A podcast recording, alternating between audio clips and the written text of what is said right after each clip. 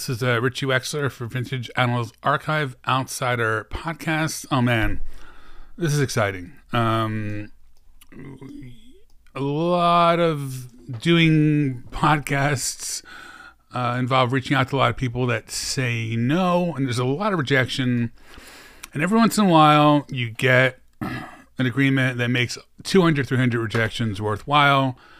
This entire episode is that, um, starting with uh, an amazing guest that I, it was such a privilege to talk to, uh, Mink Stole, you know from uh, all the John Waters movies, music, theater. I got to talk to today. Another guest is Peaches Christ, an amazing uh, filmmaker. Uh, they, they run a great um, podcast called Midnight Mass with Michael Varrati, who is also um, part of this episode today. I'm not going to say very much, except for first, go see. This is all. This whole episode is about idol worship with Stole and Peaches Christ. They're on tour. Uh, amazing show, a little comedy, a little storytelling, a little interview, all kinds of great things. Um, the tickets available, the uh, start at um, it is sold out already, but February 10th and 11th, San Francisco Electric Box, Eclectic Box. Maybe there's a cancellation. The next show is on the 14th, Salem, Massachusetts, Cinema Salem. February 15th, Providence, Rhode Island, Columbus Theater. Uh, the next one is February 16th and 17th, New York City, Green Room 42. Then Philadelphia, my hometown, February 18th, Philly, PA, Punchline Live Nation. And then the last show is February 20th, Washington, D.C., Comedy Loft. Please go to peacheschrist.com to get ticket information and please go see this show. Uh, I'm really hoping these conversations will let you uh, have a little view into how amazing these people are and how much fun it will be to see to see them. So thank you. Uh, we have a sponsor for today's episode. It is Gru from illwindstudios.com, I L L W I N D S T U D I O S.com. Uh, I've known Gru for a long time and they're a really amazing person. They make really cool art. Please support them. Please check out their website. Please check out their shop. Illwind Studios was founded in 2019, originally focusing on woodcuts.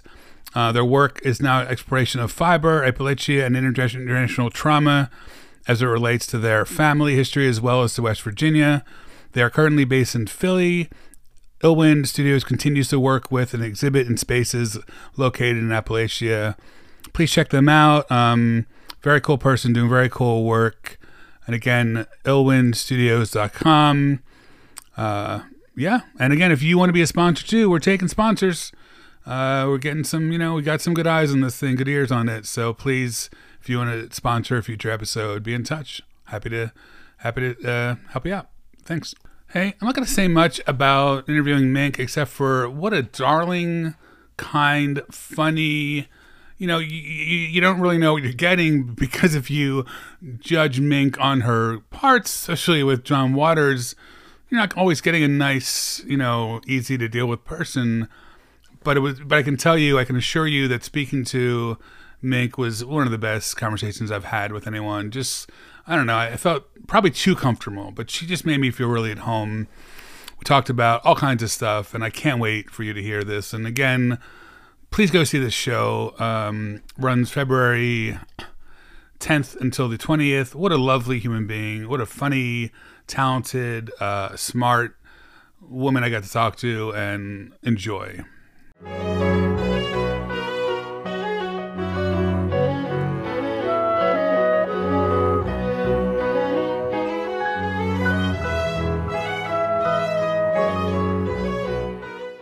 Whatever you've made musically is uh, kind of blew me away, and I'm glad you're, you know, playing piano. I mean, to me, it doesn't, you know, doesn't. I'm not, yeah, I'm not learning the piano so that I can perform, and I'm a long way away from that. But just for your, I mean, I think for your own For me. enjoyment, it's just it's interesting to hear about. That's all. Yeah, Um, it, it's very, it's, it's, for me, every time I can even master a tiny little one-page piece and play it almost well, it feels to me like I've just climbed Mount Everest. It's of so course. hard.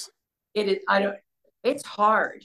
are there like do you have like a dream song or two that you just can imagine just playing playing by yourself at some point do you Um, is there like a song that I kind of actually don't. I started out wanting to learn to play so I could do uh, the American Songbook. Um, you know, just anything Gershwin or Cole Porter. Yeah. But um, my teacher is classically oriented, and so I'm actually being, I'm learning classical stuff. So you know, there's a little little minuet by Bach that I'm learning to play. There's a little piece by Mozart that I, you know, oh, wow so it's it's I'm going in a completely different direction from what I thought, but I I like it. yeah does that involve also learning how to read music or is, it, is that Yes, something that- you really is that i i hard. could not do that i tried that and i couldn't do it well, three years in, uh, I'm starting to be able to. Nice. It takes a long time. Yeah, I just I don't know. I, I you know I think all the best things we do, art, music, whatever, is the stuff we do for ourselves as our as our main Yeah. fan, and so th- it's really nice to hear about that. Yeah, I, Um, I I spend a good I spend a couple hours a day practicing. the first thing I really want to get into is I I uh, in reading interviews and such. I know you had um through I guess more of the earlier John Waters films like didn't love that people would call you amateur and the reason I'm bringing that up is because to me the more I've studied you the more I really that you're a serious actress and a serious musician and that's kind of what I want to start this with because I don't think I, you know it's a shame that people don't get how much goes into these kind of things because they're not always artists. I don't I think people that are non-artists don't understand the dedication, the work, um, and how deep it is because they look at it as comedy or camp and they're like, oh, it's silly, but it's some serious work. And I'm just impressed with what you've done. Well, thank you. Um, you know, John and I just did an interview with the New York Times a couple days Oh, wow. ago. It's going to be in in the in, in their uh, biannual style, semi-annual style That's- magazine. congratulations. That's awesome. Thank you. Um, and we talked about that. And uh, because I would get, I do, I, I am offended when people call Of us course. amateurs because, and say that we were not professionals. We were very professional. What we were was untrained. And, and there's Right. a big difference. There's a big, we were untrained. None of us had had an acting lesson ever in our, you know, Right. when we started out. And but we were professional in that we showed up on time. We knew our lines. We were ready to work. We were not on drugs. We were not drinking. we were absolutely there and prepared to work and we Yeah. could stay all day and get the job done. yeah. So that is professionalism. Yeah. And we did it without com- pretty much without complaint. I can always, I can always imagine, I can only imagine that you're also probably doing like 13, 14 hour days for weeks upon time. I'm sure it was, must have been chaos. It must have been, We in the early days we filmed only on weekends. okay. Okay. All right.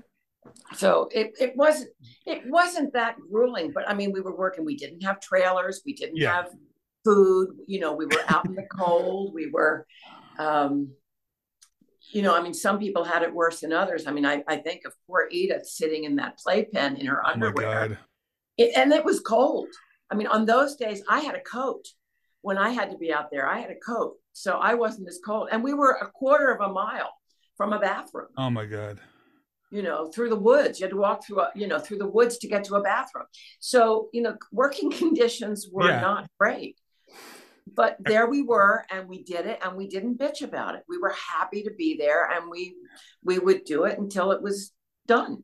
And just thinking about that time frame of the, of any of the films, was there one? I don't know. Was there a particular part? Was there a particular? One of the things we try to do is get the stories, and so you, any, anything that comes up as a story, feel free to share. But there's is there any any stories you can think about those days that just kind of like, you know, maybe you haven't thought about in a while. I don't want you to tell one you've already told a thousand times either, just for your own sake. But Oh. um, You know, You know. It's, it's it's weird because it is so long ago. yeah. What about the, the maybe the ones that are you know the the, the uh, I mean, another favorite is Serial Mom. What about the ones that were kind of in the later days? Oh, I loved Serial Mom. Serial Mom is, I- uh, I- and you you were really great did. in that. the the day um I have to admit I was very intimidated to be meeting Kathleen Turner. Okay. I, I was I was scared to meet her. Um, she was a really big movie star Yeah. at the time, Right, right, right, right, right. and she had her and there was a she had a reputation for being a little difficult. She so the day that I met her, we had been I had been called to the set a day early just for a makeup test. And I went, I was sitting in the trailer. I didn't have my glasses on, so I couldn't see. Sitting in the trailer, and suddenly uh, there's presence sort of looms over my shoulder and says, Hello, I'm Kathleen. And I was just trying so I didn't want her to see how nervous I was. So um, you know, I kept it together. But a little later, I you know, I, I saw her again. She was she was actually so lovely to work with. Yeah. So easy and so pleasant and so friendly. And she was having such a good time that, you know, all of my fears were completely unfounded. nice. Yes, she was absolutely lovely. And, uh, you know, I mean, she didn't, you know, it was like, I, you know, I was called in, in the courtroom scene, which is one of my favorites. She, she, you know, I'm screaming at her. You know, I'm screaming horrible things at her and she just she just you know it all just she was fine she was Yeah. never offended by anything i mean it was in the script right. but nonetheless you know and so she knew in advance that i was going to be saying these things but she was a pleasure I, and i have to say i am really sorry that she was never nominated for an academy award for that performance because it is It's sad. the most subtle performance of a monster. And it, it's really good so and it, it goes back to kind of we're, we're talking about it around like comedy and horror that those are seen as like lower for some reason than other but some of the most amazing work is in horror and comedy. You know you're just you're like why are these people not why is this not part of it right. Well i Um, don't i don't do i don't watch horror movies. If you would were to ask me the only the last horror movie that i saw was get out I okay. that's a really that's a tough one yeah. It's a tough one but there's no blood.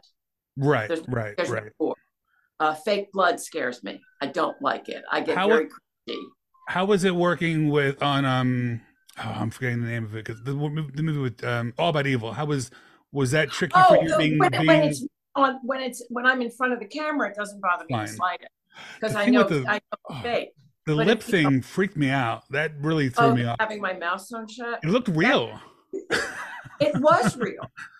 It absolutely was real. There, I had a, I had a, um, a prosthetic. You know, I had done a face cast, and there was a very thin membrane of, uh, I don't know what they make it out of, but there was a yeah very yeah thin yeah membrane on my lips. So I, my my mouth was sewn shut. It just didn't touch my actual lips, but I couldn't. Gotcha. Speak. I mean, I, you know, my mouth was closed. I could, and I and it made me. Uh, I I have to say I hated it because I'm kind of chatty, and I couldn't Good. speak. okay So you know, I scribble. You know, I had a pad and a pencil. I would scribble on this pad and pencil, and you know, on the pad, and I had to have it done twice because there's a scene where it happens, and then there's another scene where we undo it. You know, where I scream and and it opens up, but they're different days. How long were you in like makeup, or how long were you in that? Were you in that? And before that, the first part, how long were you in that makeup? It was it was hours. Wow. I don't know how many hours, but it was a, it was a couple of hours. You know, it was a while. Okay. Um, and it was. I mean, Tasha was great. She did not ever touch me. You know, I mean, I, I, you know, there was there was no, you know, she did a really good job. Um, and then the second day that we did it, the second day was actually worse because I had to lie on the floor in this attic, and it was really, you know, quite for quite a while. It was Yeah. it was it was kind of grueling, but you know the thing was I couldn't talk, I couldn't eat, I couldn't sip water. There was you know so there's kind of a there's a feeling of disassociation from your own body. Oh And- yeah, and that. the other time and, and there was one other time that i had that a similar disassociated feel feeling which was uh, when we were filming crybaby. Okay, um, now the sad thing about my part in crybaby is that we filmed you know there's there's there's a joke. There, and there's a setup to the joke and the setup got cut out of the movie oh no, I Yeah. I watched about eight eight or nine of the films, but I did not have time to do Crybaby. But I it's okay watched I watched the first nine, okay uh, and well I'm- in crybaby the only scene that i'm in i'm in an iron lung Okay. Okay. and I'm, I'm in an iron lung and I'm smoking a cigarette. Gotcha. And I mean, you know, it's in a courtroom. And that's the only scene that I'm in. But the the joke was that earlier in the film, the scenes that were cut out was my husband, who was played by Troy Donahue. We were uh, we had a truck. Then we sold cigarettes to high school kids. So you know, so it. we were we were set up. You know, we were these terrible people. We had all this awful brown stuff on our teeth. You know, we were just disgusting looking, and um, so you know, as as we were cigarette sellers, that was the joke why I was in an iron lung still smoking. Gotcha. And unfortunately, the setup didn't happen, so the joke kind of doesn't land, and it's like, why is she in an iron lung? But I was in that iron lung for several hours. Oh god. And was it like a it was a real like old school It's a lung? real one. It wasn't functioning, but it's a real one. Right. right. It was a real one. Oh And-. When you're in it, um, you have absolutely no visual connection with your own body. You're in a tube. Your head is outside the tube. There's a mirror over over your head, but the mirror shows is is is slanted so that you can see people talking to you and they can see your face. So you're not even seeing your own face. Oh god. the mirror. So your none no part of your body is visible to you. You can feel it, you know, you can touch yourself, you know you're there. Ah, it's like having But a CAT scan for like six hours. It was really weird. It Oh, was I'm sorry. but even in a CAT scan, if you t- you know look a little, you know, you can lift your head and look. right. There was no way to see. It was a very strange sensation, I have to admit. Um, I want to segue what you said before about um, your husband, and I want to segue. I generally don't ask about people so much to someone about somebody else because it feels doesn't feel so good. But I I, I love Bud Cort. What was it like? Did, did you, I, I have to bring up Bud Cort because he's like, he- you know, you know, our our podcast is based on outsiders, and he is my favorite. Did you get to know him at all doing? Um, I, I got to know I'm a him cheerleader? some. I got to know him some. He's like, you know, I, I liked him a lot, and I like such a sweetheart. Yeah, he really is. He is a sweetheart. I have not seen him in probably twenty years. Wow. So, well, now that I'm back in LA, I've been back here, you know, off and on now, uh, but from, you know, for four years. I live in a part of town where nobody else, you know, I live in an odd part of town, sort of off the beaten path, and um, I just haven't seen him. I used to run into him every now and then. you know, he just looks he he's he, there's part of him that just seems like he's never aged. He has a certain like quality that he just feels young, even you know, even in even at his age. But he just there's a certain youth to him that is really nice to see. Well, yeah, well, the, I think there's a yes, okay. In, in my opinion, I could you know that's you know Yeah. I don't I, Well, like I said, I haven't seen him for 20 years, so I Yeah, yeah. don't know. Um, but he is a very private person. I think he likes people, but he very much likes his solitude. I've never been to his home. Um, you know, I mean, I don't know actually. I don't know whether anybody's been to his home. You no, know, I don't get the impression that he really is is very is a in the But you he's, know, you know, he likes people. It's not that Yeah. he doesn't. But it's it's. Um, but he he he prefers he prefers a certain amount of solitude, or, Of or he well he likes his privacy.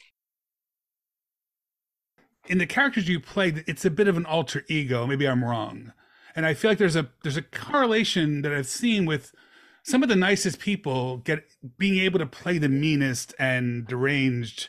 Well, horrible people are fun to play. Yes, You know, I mean, it, it's they're they're- they're just fun. I mean, the, the I've played characters. People say, "Oh, I love your character." Go, yeah, but you wouldn't like them if you knew them. right, You know, if that if if you know you nobody would like Connie Marble. She's Right. not somebody you want to. Ha- she's not somebody you want to invite to a dinner party. Um, but she was really fun to play. You know, there's just and it, it there's part of it is Taffy in particular Yeah. was wonderful because she just got to be so me me me. I I loved that. Um, you know, it because it's it's behavior that you cannot indulge in in real life, and if you do, you really shouldn't. I'm I've been obsessed with the Cockettes. We got to interview um, uh, Fayette Hauser. Um, I, I, Cockettes to me are like they. I feel like they whatever they were doing. Uh, it took forty more years for the drag community to catch up with to a certain extent. First time I saw the Cockettes um, was back in 1972, I think.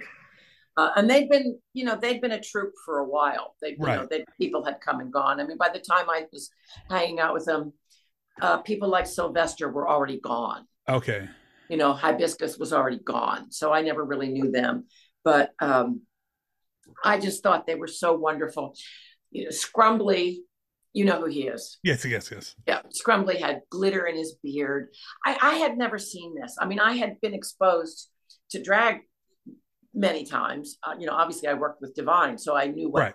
I understood some of what drag was.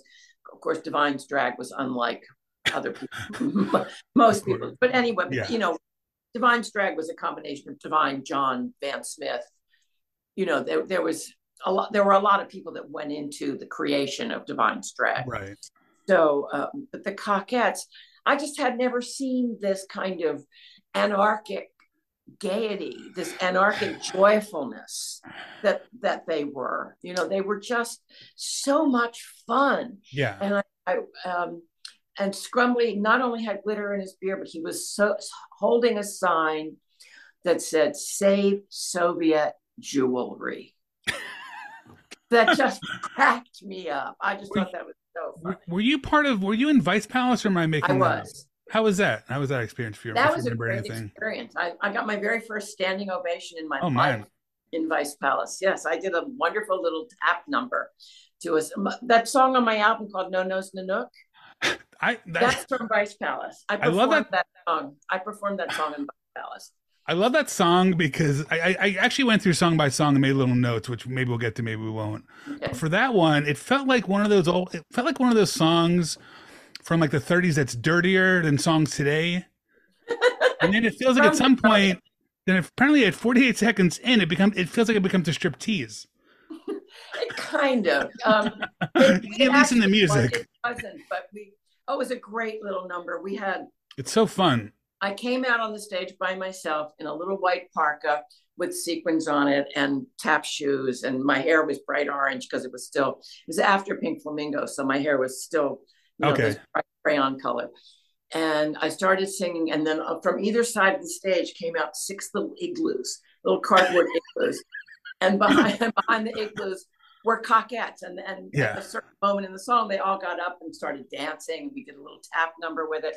It was so much fun. It was just. It I was can't just imagine. Fun. And also, like you know, what's interesting about your connection with Peaches is like that's the birth of the midnight movie, really, especially with performance. Kind of, because they these shows were done at midnight at yeah. a movie at Palace Theater in San Francisco. Yeah, so I just feel like it's interesting. I feel like it's interesting to think about your paths because they don't make a lot of sense across, but then they do if you think about it. Um, what was the, what was how did you how did you two connect? I don't know if I know the story of how you both kind of connect. I know they reached out to you, I guess, to be part of the show, but did you connect before that, or did you know of them? No, or? I had never. I had no idea who he was. I got. I okay. got contacted to um, at the time I actually had a publicist one time in my life that I had a publicist. Nice. Um, and and he yeah, Peaches contacted him and invited me up to San Francisco to be on stage, you know, to to be interviewed on stage. And I, that didn't happen to me very often. I was I was not usually, you know, that that was that was an unusual event for me. Huh. And I, so I, I flew up to San Francisco. And when, you know, and then I, I walked into the theater. It was at the Old Bridge Theater in San Francisco. I walked into the theater and I was immediately overwhelmed. There was a big banner on the back of the stage that said Hail Mink. There was an animatronic Eddie Gravel on the stage. They were showing Desperate Living. They had an oh animatronic Eddie Gravel um, stirring a vat of rabies potion. I was completely overwhelmed. I had never been treated like. I don't mean to laugh, but it's just it's just so over the it top. Fabulous, but yeah. what? I had never been sort of. I had never been treated like this before, yeah. and the audience was. I mean, I was in tears when by the oh, time it was over. It was so amazing to me, and the fact that they had gone to so much trouble to make me happy, to to treat me well, and to make me feel comfortable Yeah. and make me feel welcome there. It was over. It was really quite special. That's really nice to hear. Peaches to me is one of the nicest people I've, Oh, I've gotten to know through yeah. this, all this, One and um, Best. what a good human being. So I want to get into theater. Um, I, I, you know, uh, there was it was hard to find dig deeper information about your theater work, but then I did, uh, I did watch um, Women, Women Behind Bars. I have not you- watched it. You killed, you killed, and you were amazing in that. Like I didn't. oh well, thank you. You're you're working that, and it was also just nice seeing you interact with uh, Traci Lords, who also Yeah. just killed it in that. Um, yeah, Tracy was that was Tracy's very first stage play. wow. She did a really good job for Yeah, her you- very first time on stage. I mean, she'd done Yeah. many movies and television, but that was her first theater theater performance. I thought she was great. Yeah, I mean, both of you. I, and, you know, when you see a different, I think theater brings out something in people because it's live. I've done some theater, and like it just, it just something about theater to me brings people to life because it's something. It's the intimacy, I think, of the reaction. Like when you're making films, you're not getting that, but in No theater, audience. you're getting Yeah, this. no. Yeah. Um, Yeah. I'm curious. So I, I did some research in terms of uh, theater you've done. I didn't get a lot, but I know you were um, in the Mutilated. I know you were Yeah. uh, a Sleeping the with Straight Men, Dracula. Oh yeah, that was a, Dracula was a long time ago. That was the first theater that I did when I moved to LA. But I mean, we did it in Orange County, but um, that was fun. And then no, I back when I when I left Baltimore for the first time Okay. um, back in in the late seventies. I moved to New York, and I I did a lot of downtown New York theater. Okay. Um, I mean, there was a whole scene. There was a whole downtown theater scene, and I through uh, you know I, I had friends that that introduced me to um, people like um, John Vaccaro, who was you know, I mean, these are legend legends of Yeah. the downtown you know New York scene. I I got I came in kind of late. This has been going on for a while. I can, but I got to work with Charles Ludlam. I did I did two plays with Charles Ludlam, who was absolutely brilliant. He was a, a writer, director, actor. You know, he wrote and directed Nice. all of his plays. And I got to do two shows with him, which was really I'm very grateful that I What were those shows? Un- Unless I mentioned them before, what were those shows? Um, one was called um, oh wait a minute. Don't worry if you can't remember. I'm just. Web, and one was called oh I can't remember the other one, but it was better. Do you I- feel like there's a there's? Oh, sorry. Um, do you feel like there's in terms of if you look at like theater compared to film, do you enjoy one more than the other, or is it just a different experience? They're completely different experiences. Um, I like them both. I think one one of the great things about theater is that it's there, it's immediate. If you missed it, you missed it. One of the Right. great things about film is it's forever. Right. So right, you right, know they're they're they both have their really specific pluses and minuses. Sometimes you know you on, in a play it's not the greatest performance, but you get a second chance. You get to go back and do it again the next night. Yeah. Where in a film, you know, and hi honey, my husband just came in. No, they're done. Okay. I did it ages ago. Yeah. Here, ask. Yeah. All right. Okay, read your texts. Um, I love. It's nice. no, it's he's been yeah.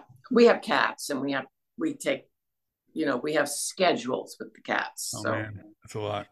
yeah, they're oh they're I love my What kind of cats do you have? What are the names, if you don't mind sharing?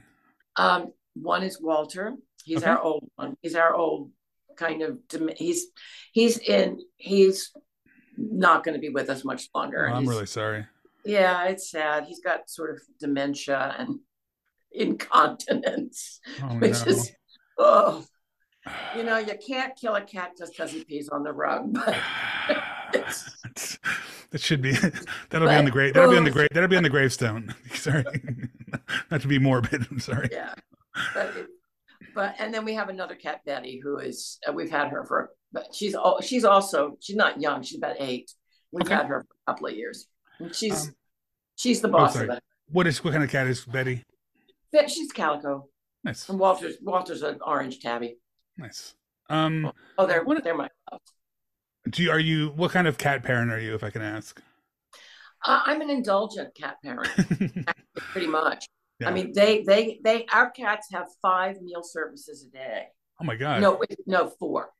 They have four meal services a day. They get breakfast. They have food out all day, but they they wake up when they when they wake us up, which is way too early. They get their they get a breakfast service. Then they have food all day. Then they have their afternoon treats, and that's a very important part of their day. Yeah. And then they get their dinner, and then after wait a minute, breakfast, breakfast treats, dinner, and then after we finish our dinner, uh, they get more treats. When does the masseuse come into this picture? no, I, am the I There you go. Yes, and if a lap is available, Yes. is. Nice. Yes. Um, I want to get. I want to kind of segue into music. Um, but I do want to. I would do. You know, it's up to you how much you want to talk about the music. But I, I did. I really love the album, and I just. Well, that's fine. Uh, you know that album that I made. Uh, It's amazing. Out, thank you. It, Yeah. it came out over ten years ago, and I haven't Oh. done enough. So it's um, All you know, my my music career is kind of stalled. Um, well. you know, I, when I go out on the, you know, when when Peaches and I do our show that we're going to Yeah. do this month, we will both be singing. But I, Right. ha- I haven't been really working on music for quite some time. Okay. I still like it. I still like it, but it, you know, I, I love singing. But it's um, actually now my my music focus is I've been studying the piano, oh wow. And I started taking piano lessons about three years ago. And I study with a, a man named John Epperson, who is otherwise known as Lypsinka. Okay. you've ever heard Yeah. A little bit. Yeah. Yeah. Yeah. It's familiar. Lip a very, um, very well known drag Yeah. performer. And um, he's a wonderful, wonderful teacher. Okay. And I, I still don't play well, but it's really fun to be learning how to play. I work, I had some wonderful musicians. Oh well, that's that's and I listed some of them, but I want to start with Christian Hoffman. I see that you work with Christian George, uh, George Baby Woods, Brian Grillo. Uh, Brian Grillo got me into music. Okay. it, it's a great story. Um, he called me up one day, or he, I forget how he contacted me, but I'd known him for a while. I like Brian very much, and we were friendly. And he said that he had written a song, um, and he would like to know, and he wanted me to perform it one day. And you know, out in LA, we have they have these, you know, in the gay clubs, they have these Sunday afternoon beer busts. And he asked me if I would perform this song, and he got, you know, put a couple musicians with me, and and it was uh, and i did it and it was really fun and the audience was like yay this is great more you know they wanted more and i said well Yeah. i don't have i don't have any more i only have this one song do you want me to do it again and, what was the song you and they performed? said yes so i did exactly the same song What was the song you? What was the song that you did? called it was called falling down is good for the soul and it's Okay. it's it's it's not never been recorded as far as i know I also found some Christian song you made that I couldn't find recording of. what's the oh i There was some Christmas thing that I thought you did that I found that I couldn't find a recording of. I've, I, there's a lot that i've done that was never recorded Um, Yeah. and you had like a, it seemed like you had an L. Know, there was the uh, L.A. It seemed like you had L.A. musicians, and you had Baltimore, and then um, I looked up some of them. Uh, I didn't. I, uh, we'll get into that in a second, but I know like it said Scott Wallace Brown, Walker Terrett, uh, Skiz Sick. I didn't really get to look at Skiz them too much. Was my Sizik, drummer. sorry. Yeah, and Glenn Um, Workman was my piano player. I started with Scott. I Okay. started in Baltimore with Tell Scott. me about some of these musicians and what drew you to them and what they were about. If you if you're okay sharing Well, that. I, I started with Scott, and um, you know, we just started fooling around a little bit. We didn't do any performances, and then he brought in uh, Skiz and Walker Terrett, and so I had and Walker, fabulous bass player, uh, you know, really, really good, and he played Nice. upright for me. And then um, after a while, uh, Scott couldn't play with us anymore, so then Glenn came in. Glenn Workman came in, and Glenn Gotcha. is uh, just a, you know a really fabulous piano player Yeah. but um, you know, I, I I I wanted to continue working with Scott, but it it just wasn't possible. So, um, uh, but anyway, I was very fortunate. I was extremely lucky to have these musicians because I I wasn't a musician. You know, I had a decent singing voice, Right. but I couldn't read music. I didn't know music. I mean, they would talk about diminished sevenths and moving to the this Right. and that. Right. Right. Right. I'd have no idea what they were talking about. Right. Um, I can hear a tune and reproduce it vocally, but I And I, that's you know, a big talent. That's a big. That's a big skill that I, I know. It, having a good ear to me is a huge talent as well. And a, a- a- yeah, it's nowhere gift. near perfect pitch or anything Yeah. like that, but it's, uh, you know, my voice is pleasant. I have a pleasant voice. Yeah. No. like You, very good and- voice. and I sing, you know, and I, I think I sing well, but it's, um, you know, but their, but their musicianship, you know, Yeah. what really pulled, really made the difference. Were there certain vocalists that you kind of look that you referenced or that inspired you in some way that you can think about? Uh, no, because, um, well, yes, I would say, what's that, Julie London and Peggy Lee and the, you know, sort of okay. And and Frank Sinatra and Yeah. you know and and um, uh, Johnny Mathis. I, I like you know Nat King Cole. I like the crooners. Gotcha. Yeah. I like a, yeah. soft you know the soft vocalists. Um, and you know the the hardest part about singing, if you've ever been a singer, is projecting power without tensing your throat. Right. Yeah. I've done my I've done my share of musical theater. Yeah, keeping Uh, keeping your throat relaxed. Yeah.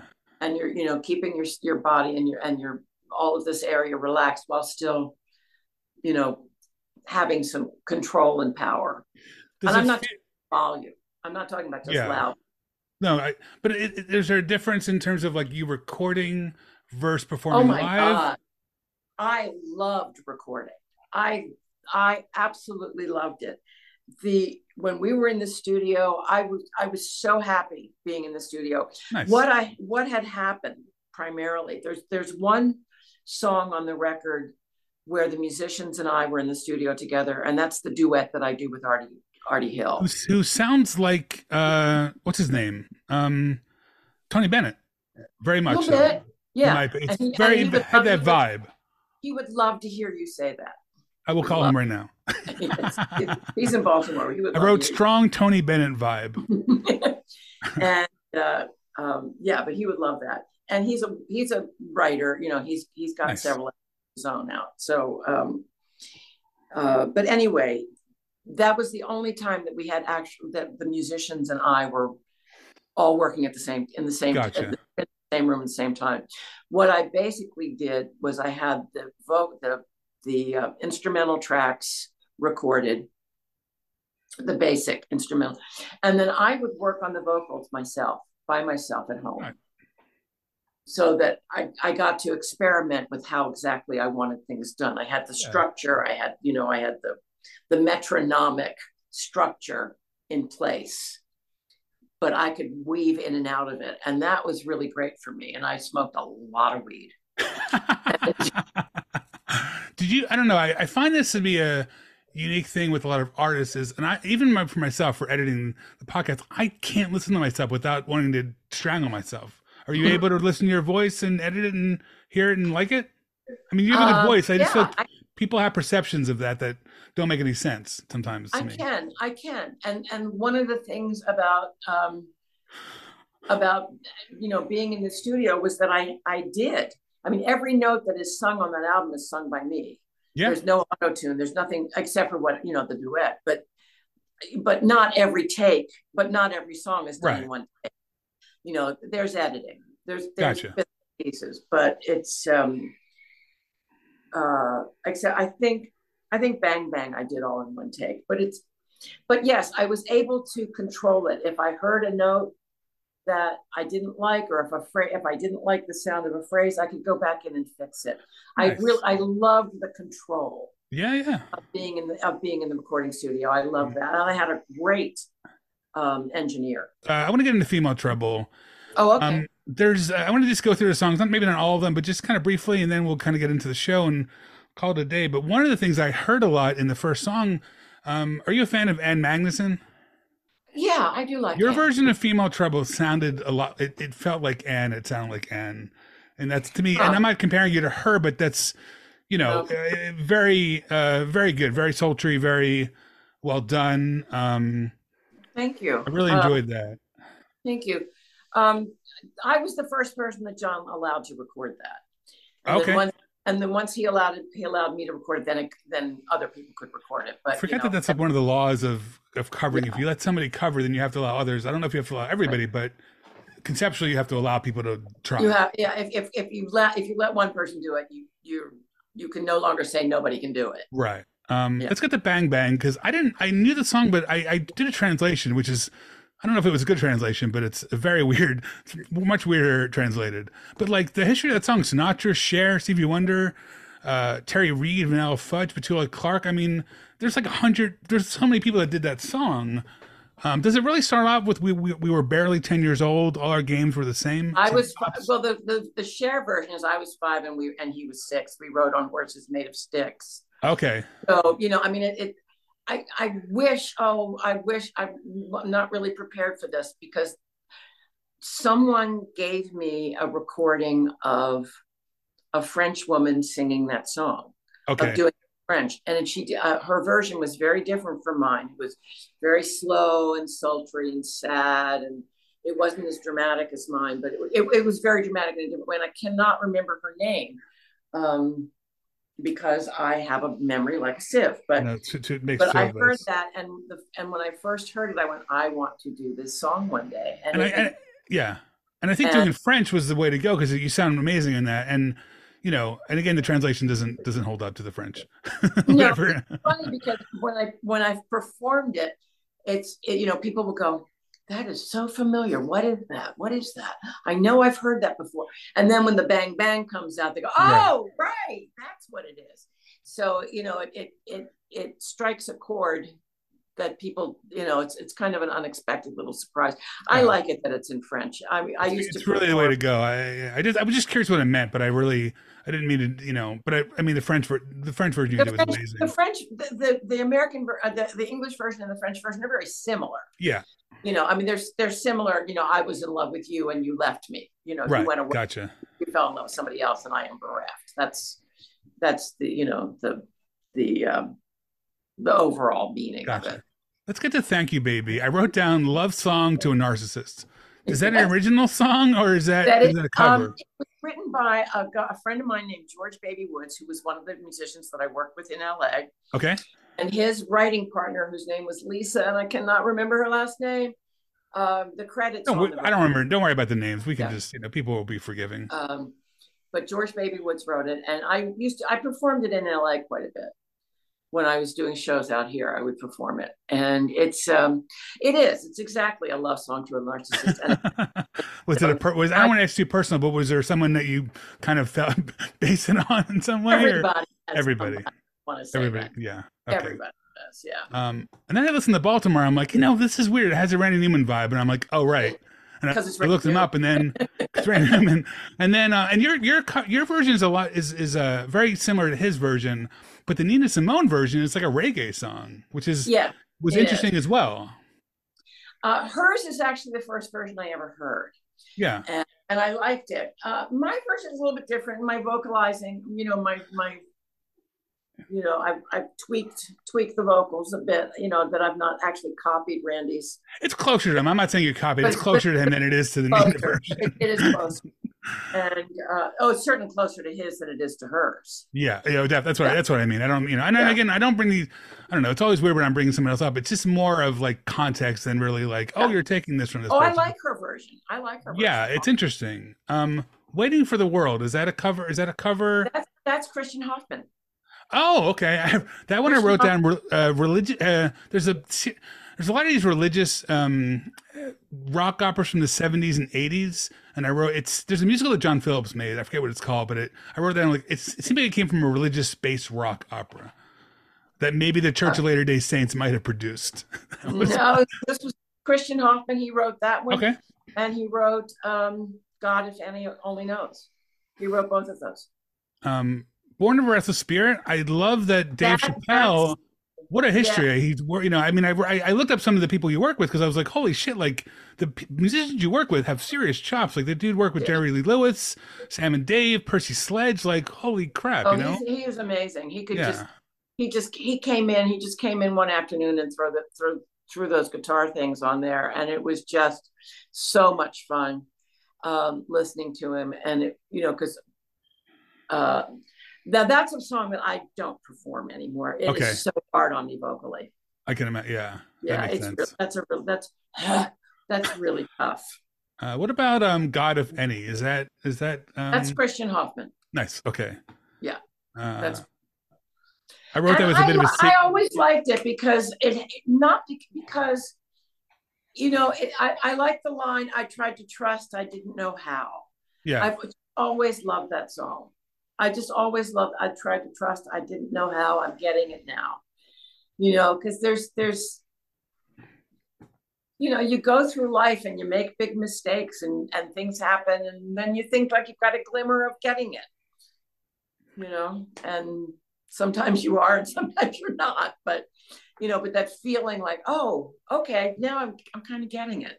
it and feels I- like a sequel to Thank You Baby in a certain sense. If if I'm looking at the album as a, as a piece, I had never put Um, that together, but yeah, it kind of is. what? Well, how did you connect with Christian? What was your connection with him? Because I know he was kind of I in the met same. him at a party Okay. here in in LA. I met him at a Nice. party, and he told me, and I was just getting into performing. Just you know, I didn't start performing until I was in my fifties. Okay. So um, I was just getting started in in um, you know musical performing. And I met him at a party at, a mutual friend's house, and he told me he was he was a piano player, or that he played piano. I said, "Oh, well, you should play piano with me." And he said, "Okay." And I had no idea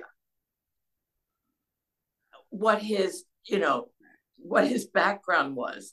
And when I when he, when we got together, I you know I looked him up. Was like, "Oh my god!" I had He's a very unique. He's a very unique person. talent. Yeah. he- he's a brilliant talent. He's got Yeah. he's got major chops. I have not seen him in a long time. Uh, you know, I live very quietly now, so I don't get I out gotcha. much. But but um, I have huge imagine huge huge admiration for Christian. Yeah. The only thing I want to bring up is um is this the musicianship of uh, Artie Hill and Michael Eight I'm gonna pronounce it wrong again. Michael Oh, yeah. Eightsick? Eightsick, is that right? great sick. Those both both again you seem to have attracted these really serious musicians out of Baltimore. And it's just really it's, Um, it, I love that you you know work with these guys because these are these are serious, you know, as, as you are to be honest. Uh, what I've learned. Very seriously good. Yeah.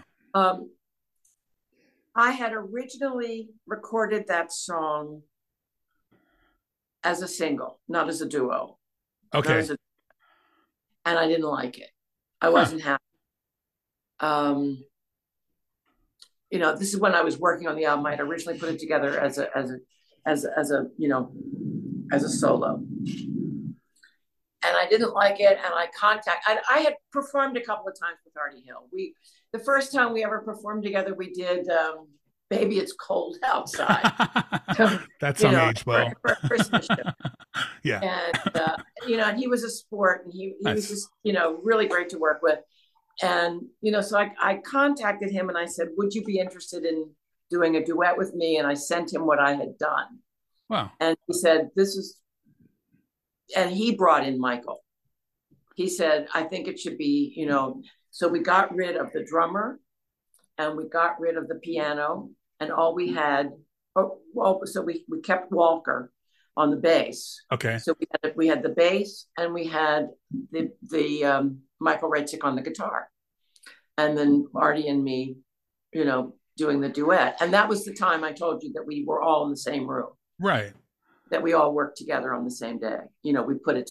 It's also a little odd that Artie has such a such a Texas background. It's such a country background because it doesn't come off in the song. He's a lawyer. He's a lawyer. He's a lawyer. Yeah. Well, I mean, he's he's done some of you know. Uh, I don't know. It compares him to Guy, Clark, Townes Van Zandt. It, it compares him to a lot of. Uh, yeah. um, no, he's he's a he's a really he's a he's an amazing songwriter and musician. He's really good. Uh, he's got several albums. You know, he put out several albums. Um, Artie Hall, Artie Hill, and the Long Gone Daddies was you know his main group, but he's worked with you know um, Dave Ch- Dave Chap Chappell, right. and um, you know he's he's worked with Michael. but no, there's there's a serious group. You know, there's a group of musicians in Baltimore that are pretty serious. Well, Dave is actually out of Washington. Okay. Yeah, Nice. but um, you know, he he he does most of his performing Washington, Northern Virginia. Okay. But- I want I want to just you know respect your time and uh, I'm just curious on just the tour. Like, what are you excited? Can you let listeners know kind of what they can expect without giving all of it away? What are you excited about? Um, I'm excited. I haven't been out. I have not been out performing in several years. Wow. This this show is an updated version of a show that Peaches and I were supposed to do in London oh wow. just at the beginning of the lockdown, and we were unable to do it because duh, lockdown. So uh, this will be our first venture out.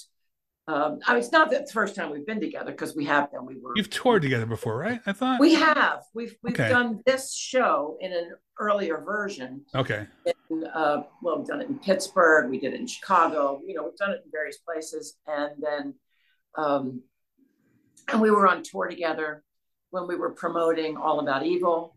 You know, we toured Right. around the country, and he's he's just, um, you know, I there there are people that I trust that I really enjoy spending time with, and that I trust, and he is one of them. I can imagine. Yeah, I, I've known him as well, uh, but he is he's gold. It's going to be kind of it, the show. It's physically challenging for me because it's a lot of traveling in a short period of time, a lot of Yeah. traveling and performing in a short period of time, and you know I'm, you know, not a baby anymore. Yeah. So you know I'm not a teenager. So I'm, um, but I think we're going to be fine, and um, I'm actually really looking forward to being able to spend this this quality time with him. We've spent lots imagine. and lots of time together. You know, he's he's a sweetheart. I've been a little, you know, I've loved him forever. I officiated his wedding. It's amazing. I remember reading Yeah. that. Um, in Yeah. knowing in knowing Peaches, Joshua, however you want to put it, I don't know. Is there a good, preferably inappropriate story you can share with us and le- to leave today? Just something that you know, some funny story or a weird story or Oh, preferably you know story you wouldn't tell normally. Um, no. If not, it's okay. But I wouldn't tell the story normally. I wouldn't tell it. I got you. Is there some? Um, is there a moment of just you remember just you know of just pure appreciation of something about? Was there a moment that kind of speaks to you in terms of all this working with that with him? Uh, Well, I, I think I told you, you know, when I first met Yeah. him, feel immediately at home, immediately comfortable, at immediate, immediately, you know, we were just, he was just so sweet. And, you know, we just, I don't know. I mean, it's, it's okay. I don't want to put you in the spot. Yeah. I'm just you know I'm just uh trying to find you know this is all good. Um, yeah, yeah. I do. I want you to get in touch when you finally have your uh keep when you have your piano album out in five or six Oh, years. if I ever do, it'll be first grade songs performed by me. So, because I believe me, after three years, I am still working in the first grade music. It's the way to go. Um, Yeah. It's just, it's just a, your, I it'll be your children's album because that's all you can perform. Actually kid thought songs. that that might be funny to put out. that would be hilarious. so Well, thank you so much for your time. You're very generous. I really appreciate this. This is a huge this- honor for me. Really fun. This was And fun. I will see Thank you in Philadelphia. I will be there. So Oh, uh, yeah. be nice to you. meet you. Okay, well, come up and please. You're going to come and say hello. Have a great have a great evening. Thanks again. It's right, really really lovely to meet you. Okay, Have- take care. Take you then. bye-bye. Bye.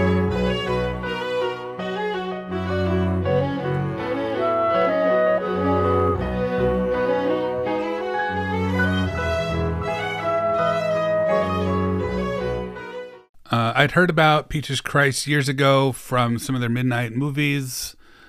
Uh, I got to know them through their podcast that they do with Michael Varrati called Midnight Mass, which I highly recommend. If you like this, it's very similar kind of uh, lens of thinking deeper about these things.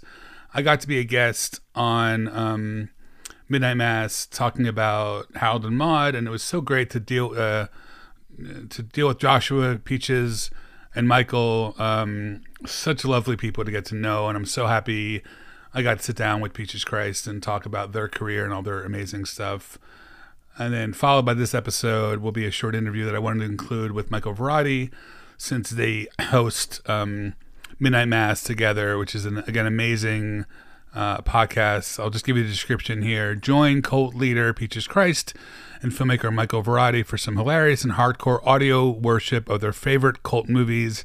Each episode focuses on a unique film, filmmaker, performer, or genre, and includes special guest stars, super fans, surprisingly befitting midnight movie celebration. Uh, go subscribe today at their um, it, it, anywhere you can find the podcast Midnight Mass, and please stick around for Michael's interview. Um, we did the all these three of these. We did a little more as is, trying to have really more authentic conversations and not cut too much. So enjoy. Thank you so much. And again, please go see Mink and Peaches February 10th, East Coast. Um, again, Salem February 14th, Massachusetts. 15th, Providence, Rhode Island. Uh, February 16th, 17th, New York City. Green Room, uh, Columbus Theater. Uh, Salem is Cinema Salem. Uh, Philadelphia, February 18th, 3 o'clock, Punchline Live Nation. February 20th, Washington, D.C., the Comedy Loft. Please, it's going to be amazing. I can't wait to, I get, I get to go to two of the shows, and I, I can't wait. So once you listen to this, please, right, right when you're done, get some tickets. You, we won't, we will not regret it. Thank you.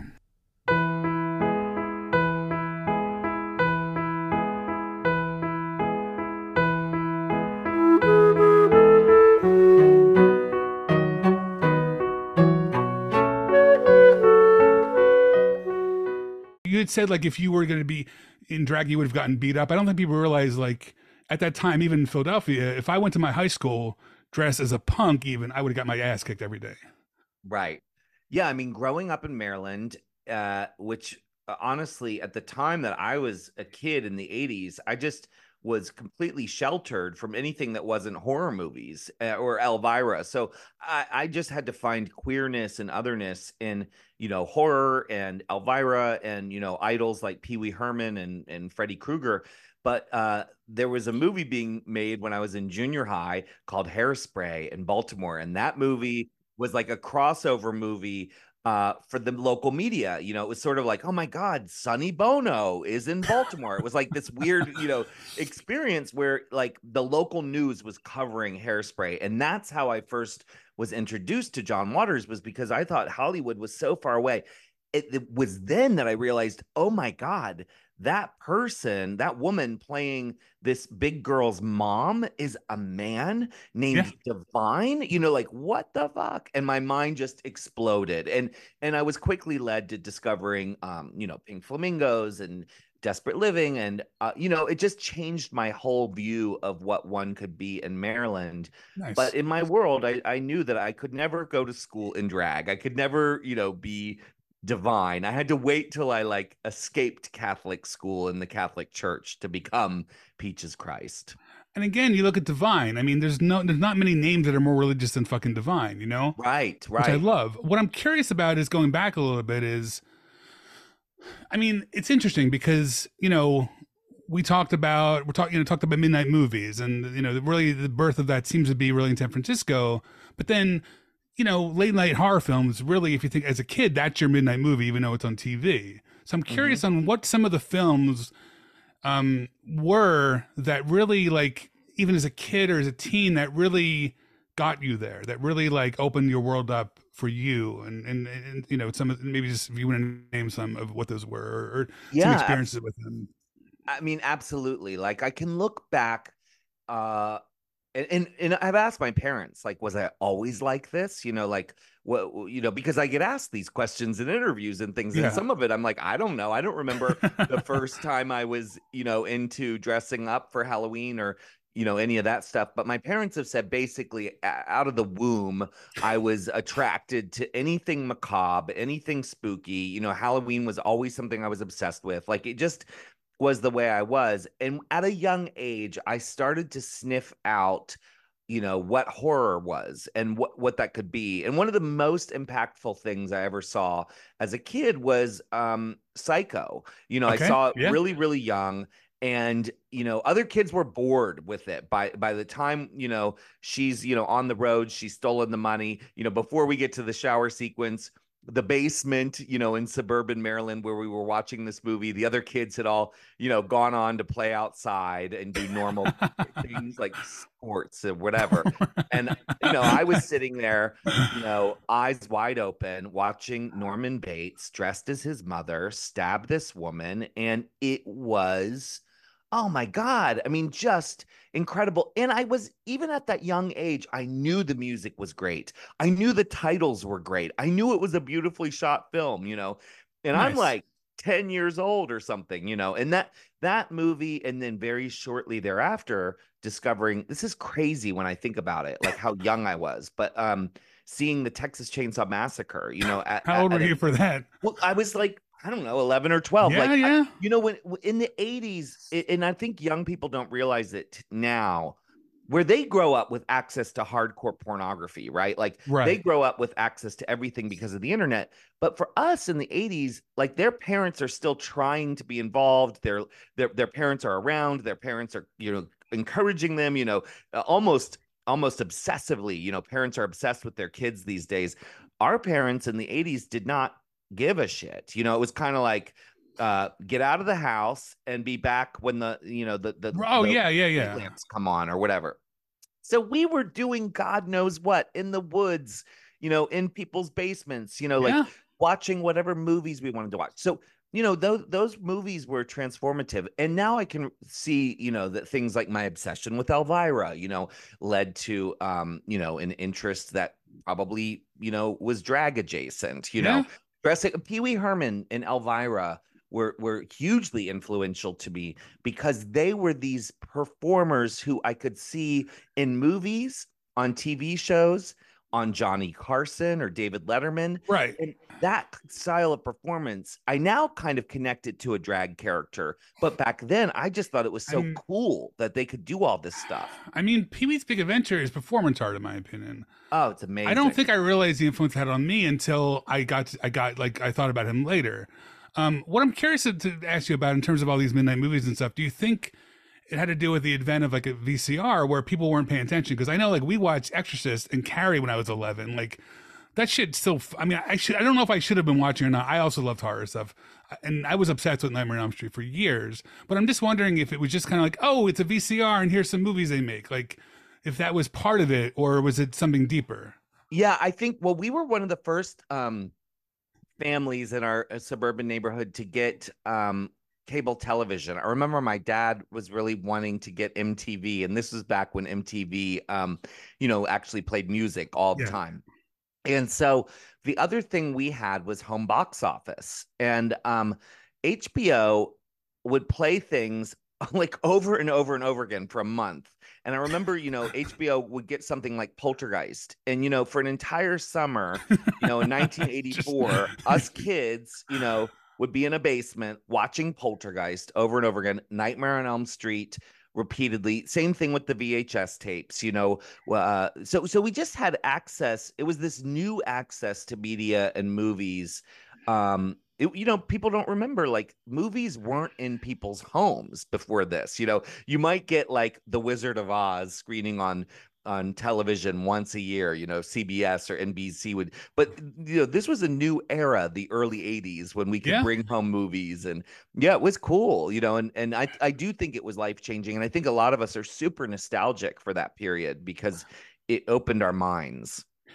um, you know, I, I kind of went through a lot of the episodes. I was trying to tie some things together with you and Mink and some comparisons, and I kind of landed on like with the Midnight Mass. Can you just tell us folks that may not know Midnight Mass kind of what it is, and you know, um, and, Yeah, and how you and how you got to start Vegas with Vegas in space? Because I feel like that's to me is the best part of the podcast is you you start with Vegas in space. Yeah, so so Midnight Mass is currently a podcast that I do with my friend Michael Varrati. Um, and and the first episode we ever did was Vegas in Space, um, which is me in many ways. Michael loves that movie unapologetically. Michael came to Vegas in Space because he was a kid who grew up in Pennsylvania and became obsessed with Troma and all things Troma. And Troma was the distributor of Vegas in Space. Right. I, of course, discovered Vegas in Space through um Troma and um, USA Up All Night. But it was really, it's really been my obsession with San Francisco and coming to San Francisco and something that drew me to San Francisco um, that made me realize that Vegas in Space is one of the many things that I'm lucky enough to be part of the legacy of, which I kind of go all the way back to the Cockettes in the late 60s. And, you know, Midnight Mass in many ways, because it's a podcast now, it has a lot to to to, to be grateful for as far as the Cockettes go, because the Cockettes did drag shows in a movie theater in San Francisco before screenings of midnight movies, which is exactly what Midnight Mass, the live event, was. And then I started to do lots of parody shows of cult movies, which I l- later learned, you know, the Sluts a Go Go, who are the stars of Vegas in Space, Doris Fish, Miss X. Oh, you know, I don't, Quest. okay. Yeah, they they were doing things like um, the Bad Seed or Valley of the Dolls. So I'm Peaches Christ in the world of Peaches Christ is so much about kind of arriving in San Francisco and sort of absorbing the uniqueness of what this drag scene was, and then Yeah. kind of regurgitating my own version of it. It seemed like you were drawn to, to San Francisco at some point. Obviously, being Yeah, kind Being- of because yeah, John Waters. right. Believe it or not, John is the, the the person who put the seed in my little brain. I, I find it really interesting. I think a lot about alter ego, and it's almost impossible not to think about alter ego with Mink Stole, with yourself, with John Waters. And I'm wondering what I've noticed is some of the nicest people in the world can be the worst in terms of acting, can be the meanest, the craziest. There's some kind of connection with someone's ability to be kind that almost like all the trauma they've dealt with they're kind of putting out. It's like it's like the cycle of bullying. It's like you're bullied and then you kind of get to act out this bullying but but through through a kind of a through kindness. Does that make any sense? Like Yeah, that make I mean I I I think a lot of people misunderstand and I'm not sure if this connects, but like what I've noticed is so many of us that are attracted to horror and punk rock, you know, um sentiment and you know being offensive and raw and outrageous and crazy and wild and you know angry on stage, let's say, or you know, I love to play a villain um it's because in many ways and I, I remember wes craven talking about this like wes craven was an incredibly gentle sweet person who had trouble dealing with the world and he made horrifying movies like last house on the left which oh my god if you Not- think I've nightmare on elm street is scary oh really? you know last house on the left is brutal but it it's coming from this guy who was really having you know trouble dealing with the trauma of the world and i totally relate to that. It's like i think that um so many of us that are these crazy larger than life outrageous people on stage actually tend to be kind of sweet and sometimes even introverted off stage you know? Yeah. You know and that that's true of me. My mother calls me um an outgoing introvert. She said yeah you always always, when you're being your truest self i was more comfortable to sit in the corner of a room and kind of watch everyone. Um you know but i also know how to like kind of turn it on and perform and kind of you know be a leader if i need to be. What i'm curious about is in thinking about yourself in all these worlds what healing has been able to be, happen for you through the, through that? Like for you like how has if you look at yourself as kind of this you know younger person how has peaches made a safe place for joshua? Is that if that makes sense? oh my sense. God. Uh, you know that no but it's something that it, i mean honestly i've i've talked about it a lot and i think it's because i didn't i wasn't in touch with this for years and years you know? And certainly the evolution i mean next year 2025 will be my 30 year anniversary of peaches um you know yeah like i i started doing it you know in college in 1995 when i was in my senior thesis film and then I haven't stopped. You know, I, I've been doing it all these years later.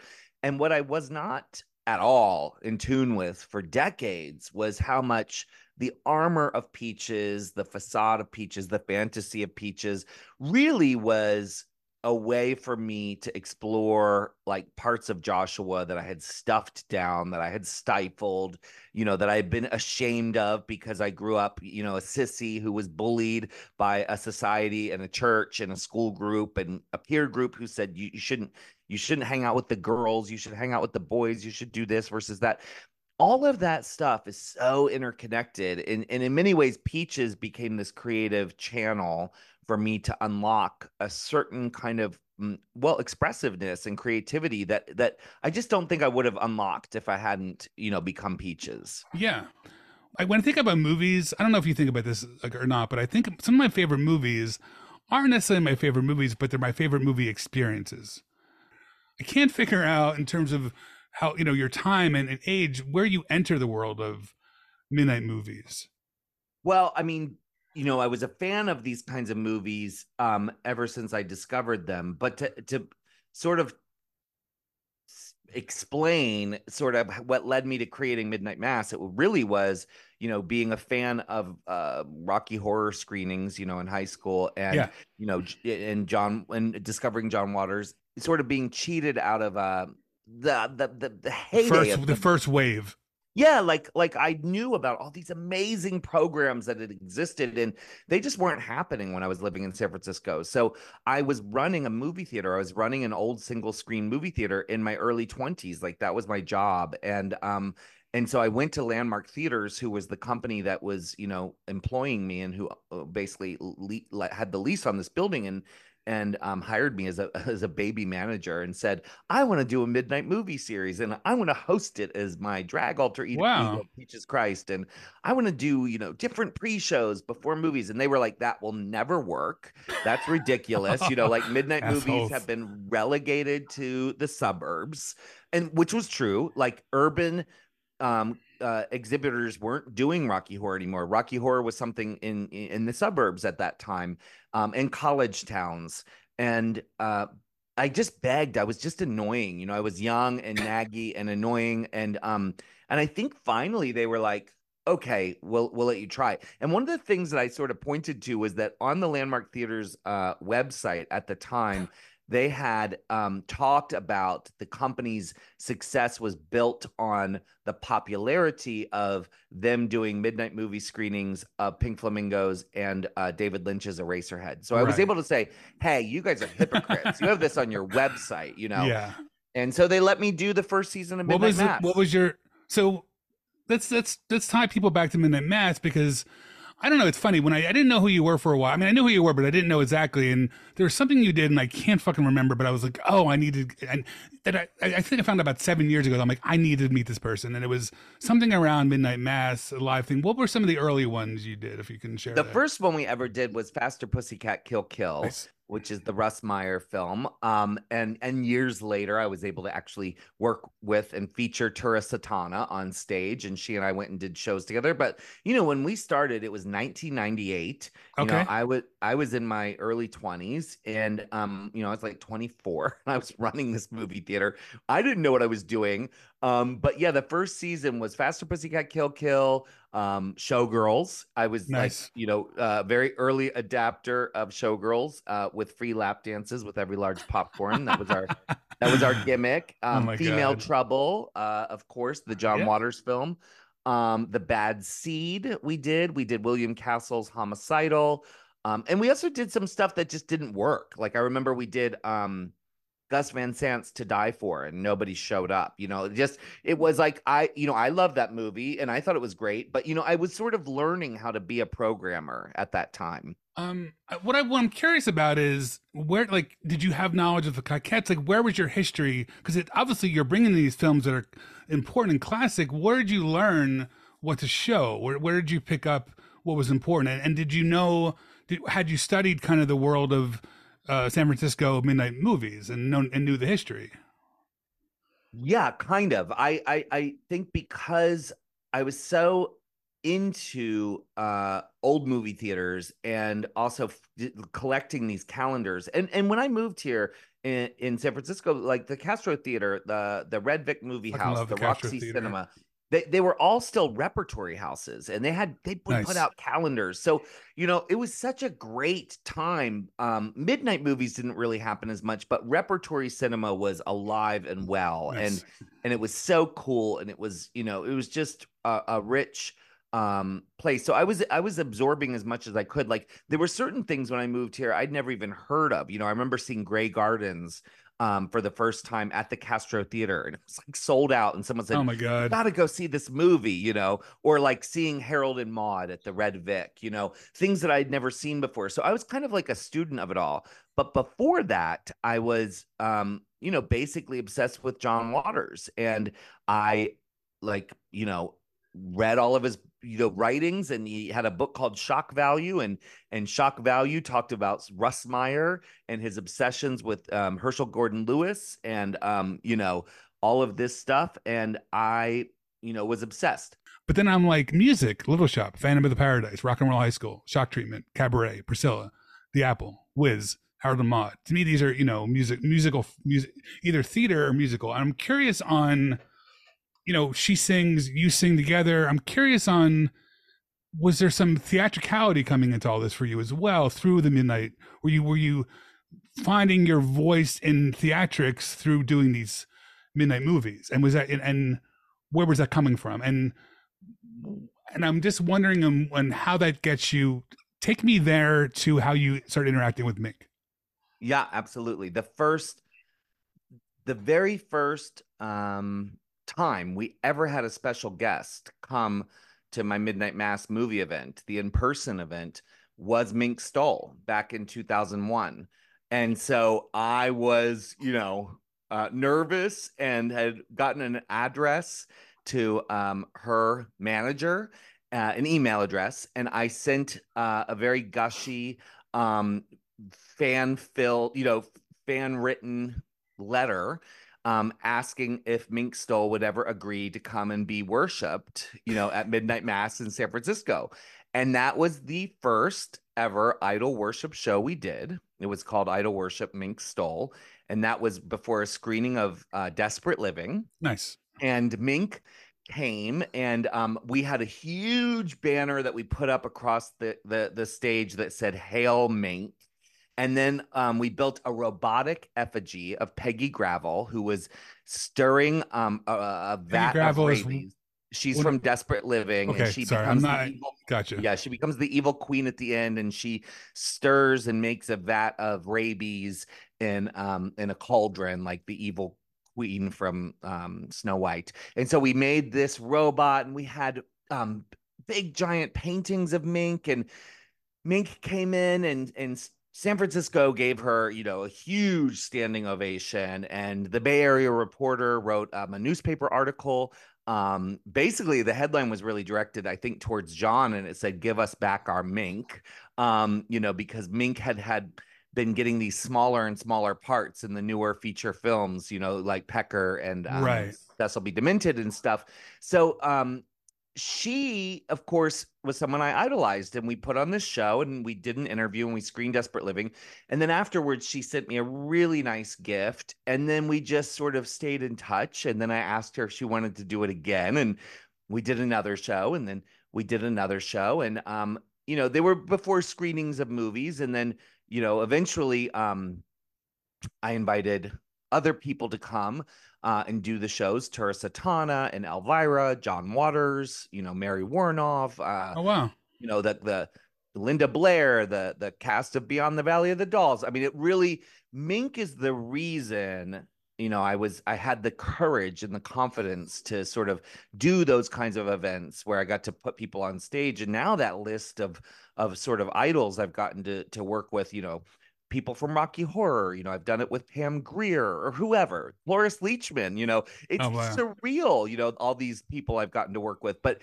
I really think it's because of Mink. And so now doing the cabaret show that we take out on the road, it's sort of like we've we've abandoned the screening and now we just do a full two-woman, you know, show of, about our friendship and our love for each other and my fandom of hers and then just sort of like the past 20 odd years, you know.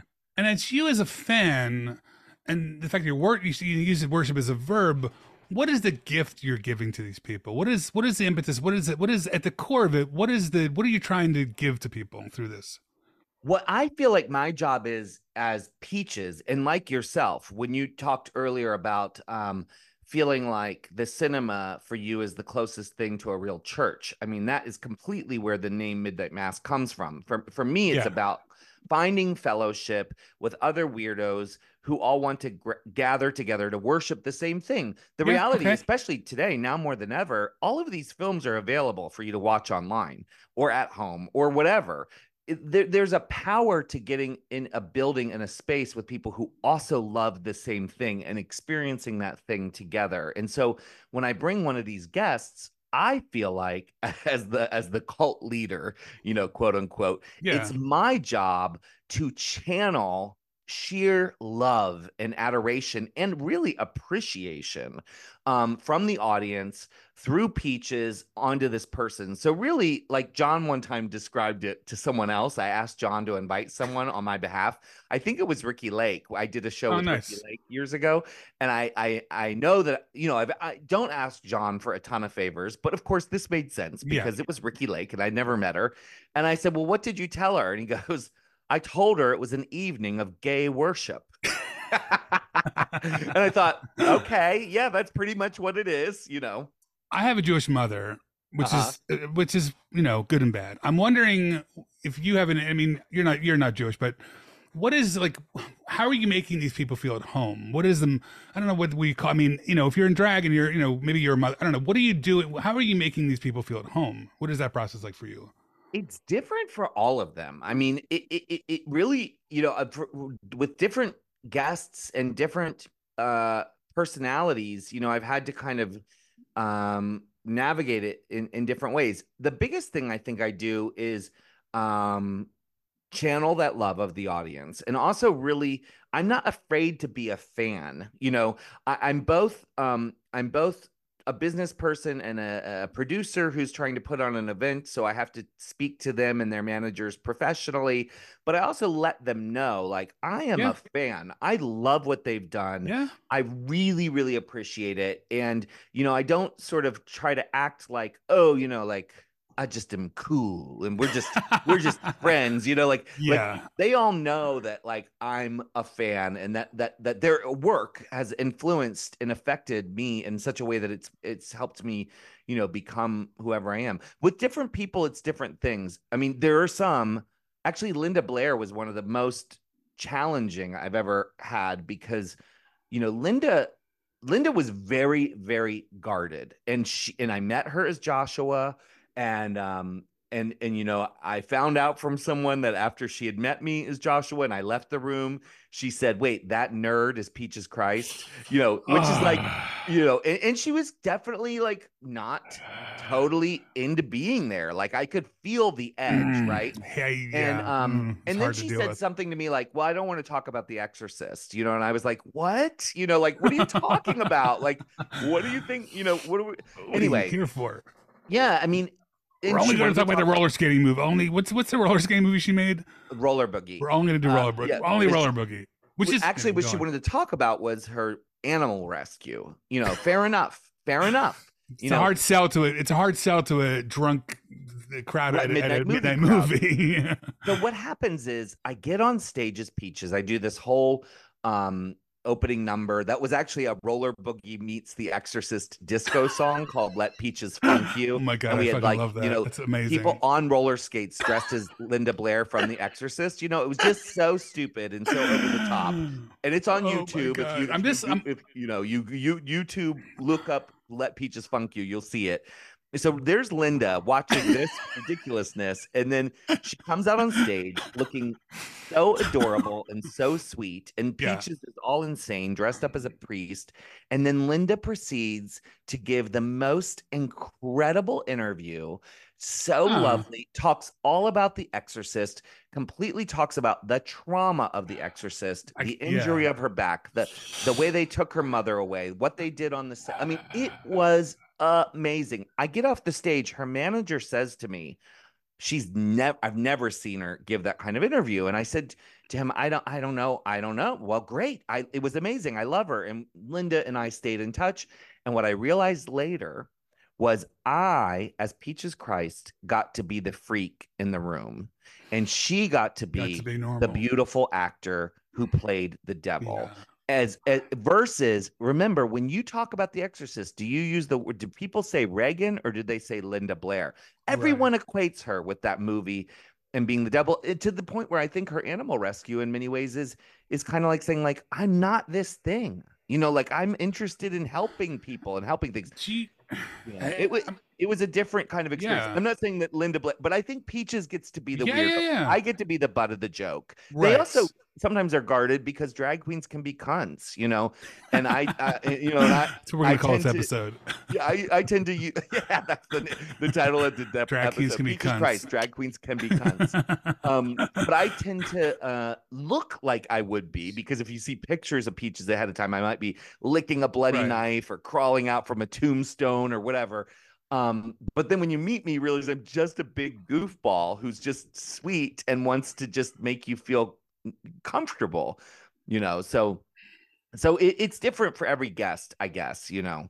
And not I'm- all of them have fallen in love with me, but luckily I've had a, a, a better track record of, of, you know, being friends with the people and them enjoying the experience. how how do you channel kindness into people that are have been through some shit? And if you do you feel like you have natural skills to kind of do that, whether it's you or Peaches? I mean, sometimes you know um yeah yes and and and i think a lot of it is related to being peaches in a sense because while i am wearing all that crap and in a way it's it's it's armor there's also this sort of vulnerability to it because it is so silly and it is so ridiculous and it is in a sense um a way of telling whoever like i am here to laugh at myself way more than i'm i'm going Right. to try to laugh at you and also on stage I, i've never been someone who like and i've seen this sort of moderation where you, you have this special guest and then someone um, who's interviewing them who's also a comedian or um, you know notable for whatever reason and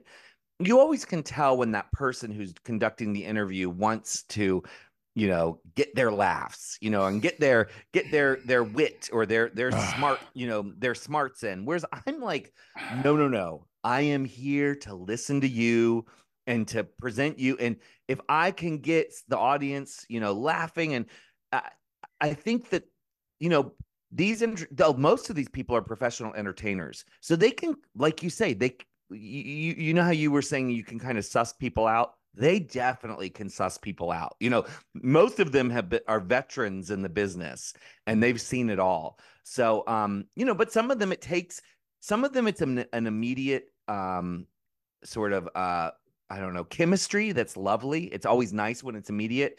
And some of them, it doesn't happen until we're on stage. I'm in drag. They see, they experience the San Francisco Peaches Christ audience, you know, the, and then, and then they, you know, can kind of relax and enjoy it. I mean, Maxwell Caulfield, who is, oh yeah, yeah, Grease yeah, too, yeah, right? who- yeah, yeah. We, we did Grease too. Nice. The whole time, I felt like he was uncomfortable in do, doing the interview.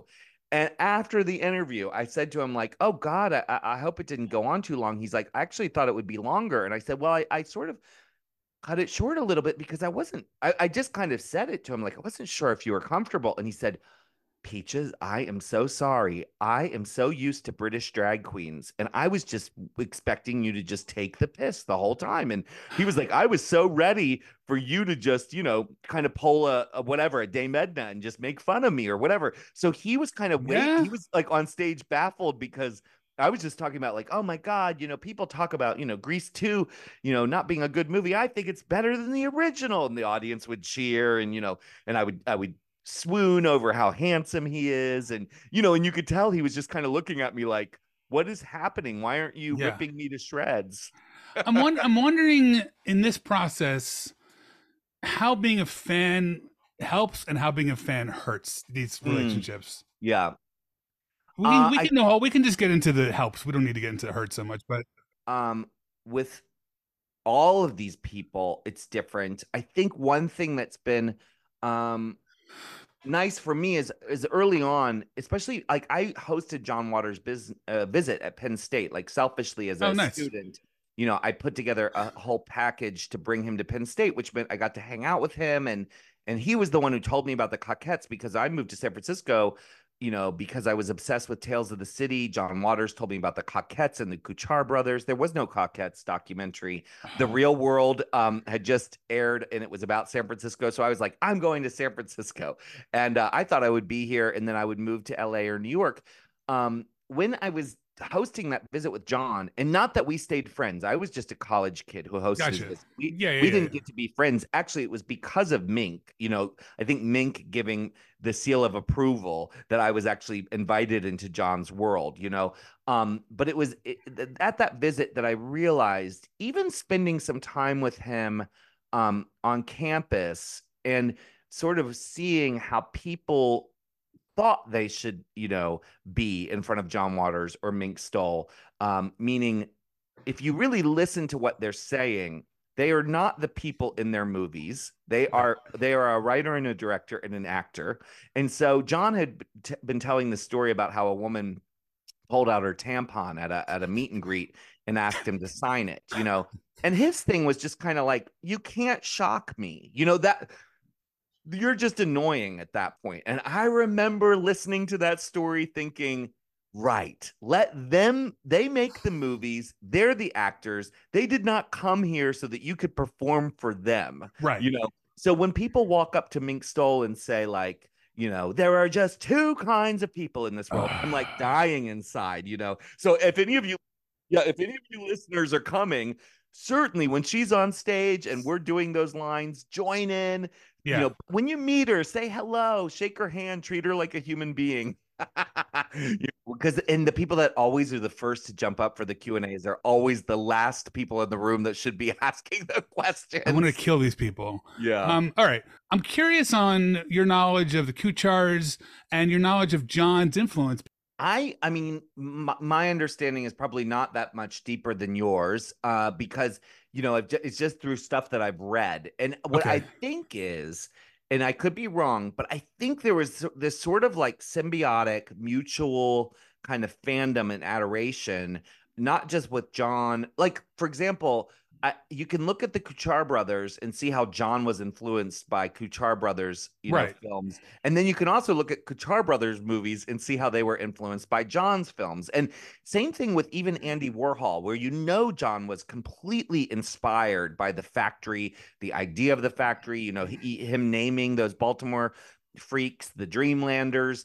But then later in Andy's career, after John has made Pink Flamingos and Female Trouble, you know, um, Andy Warhol puts out the movie Trash. And, you know, it's like, wait, that's Andy Warhol now is doing John Waters, you know, uh, via Paul Morrissey, you know. So it's this this uh this weird thing where they start sort of like it- it's a fascinating time. They all sort of started to like inspire and influence each other. Even the Cockettes, the Cockettes are in 1969. They're making short films like Patricia's Wedding and and doing weird I- shows, you know, at, at at the the Palace Theater. And Yeah. John and his gang are making stuff. I mean, remember this is way before the internet, so they're making stuff in Baltimore. You know. Th- They don't know about each other, you know, so they're all kind of coming up and, and making this weird shit in the zeitgeist Right. around the same time, you know. When I was thinking about like, you know, I was thinking about the Cockettes and I was thinking about John Waters. I'm like, oh, it's just a different, it's a East Coast, West Coast version of taking a lot of acid and making art. and, and and kind of um uh rejecting in, in many ways sort of the ideas about what it meant at the time to be quote unquote homosexual you know to, to- they, they were all embracing these sorts of um outrageous kind of they were kind of giving the middle finger i mean in many ways i feel like john you know was making fun of hippies and and the cockettes were making fun of hippies while also kind of being hippies, if that makes sense. You Yeah. know, yeah. Well, and I, I mean, I, I don't know. One of my, you know, I love Tricia's wedding because I fucking Richard Nixon watched that because he he was scared to not watch it, but they showed it at the White House. How does that fucking happen? All right, let's It's go to crazy. Mink because I feel like we're we're kind of running out of time, and I want to Yeah. keep, you know, keep to this. Um, all right, so I'm curious. I want to know more about your relationship with Mink, how it kind of came to be. Um, was it, you know, we talked before about like the reality of a person versus the persona. Mhm. Was it hard to to? Did you have to kind of redefine who Mink was from growing up with that? Did you have to kind of? And and I'm just curious on like I want to hear about the show. I want to, as much as you want to talk about developing. I'm just curious on your connection. It seemed like there's, you know, she. I didn't realize how amazing with a voice. Like I, you know, I'm always worried about when someone's like an actor. Oh, I make music. I'm always like, eh. But her Yeah. music is is, is is amazing. And I and I heard you sing in some of the clips I watch on YouTube. So like, tell me about the worlds, the world that you both inhabit that you're creating this piece together, if, if you can. so a couple things and i think i can kind of speak to it um succinctly one is that you know uh, growing up and, and and i call it the john waters immersion period where you know i was so obsessed with those movies especially those early movies you know everything um you know multiple maniacs through um you know polyester um where like mink and Divine and Edith Massey to me were like the holy triumvirate of, of superstars who would show up in these movies. And, you know, especially Mink and Divine, I mean, the way they would deliver these insane lines that John would write was just so over the top and so delicious. And they were so brilliant at it that it wasn't just me, it was any sort of weirdo queer that discovered these movies. You know, we were like saying those lines. They were they were imprinted into our brains, you Yeah. know, these amazing lines of dialogue with amazing over the top, insane delivery. We can see thousands, if not millions, of other movies that were made low budget with amateur quote unquote actors whose whose performances are completely forgettable and we are not Yeah. talking about them today and people have not memorized the lines and delivered the lines over and over again like i said i just put up that clip of her on um on my instagram of her saying i wouldn't suck your lousy cock if i was suffocating and there was oxygen in your balls it has more views you know, the two viral clips I've ever had are with Mink Stole. The one is that one that has now over 7 million views, you know, because if you were an amateur actor who didn't know how to deliver that line, that clip would not go viral. These performers were incredible, especially her and Divine. They were brilliant. They had star quality. Yeah. And quite frankly, when I started doing Midnight Mass, sadly, Divine and Edith Massey had already passed away. And Mink was was here, and I was able to put on a show for Mink. What I did not realize, the the flip side of that is, it wasn't until years later that Mink said to me, "You were the first person to honor me solo."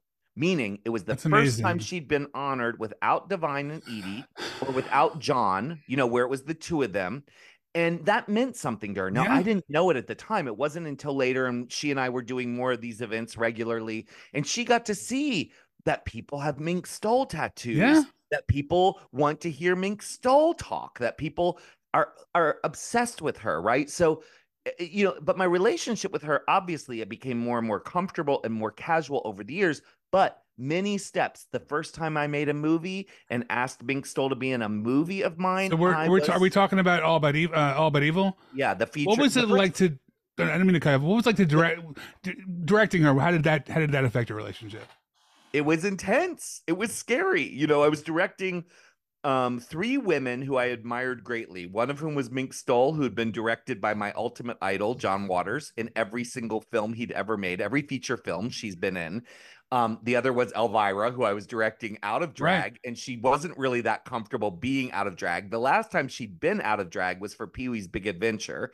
So she was kind of stressful. And then I was directing Natasha Lyonne, who'd at shit! that point had already been directed by Woody Allen, you know. So it was like um as a first-time filmmaker making a feature film, um, I think especially Mink. Mink is intense. I mean, I will say this: Mink does not Mink Mink does not suffer fools. You know, Yeah. The, the, thing about Mink is like she's seen it all, she's done it all. She is a sweet, lovely lady. But if you rub her the wrong way, you're gonna you. know it. If you annoy her, you're gonna know it. What was amazing was like on the set, you know, if the crew, if we were running late or anything like that, ooh, she would, you know, she would, you know, she could yell. I remember. doesn't fuck around. Yeah. Yeah, yeah, yeah. She doesn't fuck around. People- she it's- from, you know, a, a hardcore school of filmmaking. I think a lot of people like that get bad reputations because they're just really serious. Like Mandy Patinkin gets a lot of shit like that because he's people don't want to fuck around. They're like, I'm here to work. I'm prepared, and I- and I feel bad for people that get a bad rep because they're just trying to do the best they can.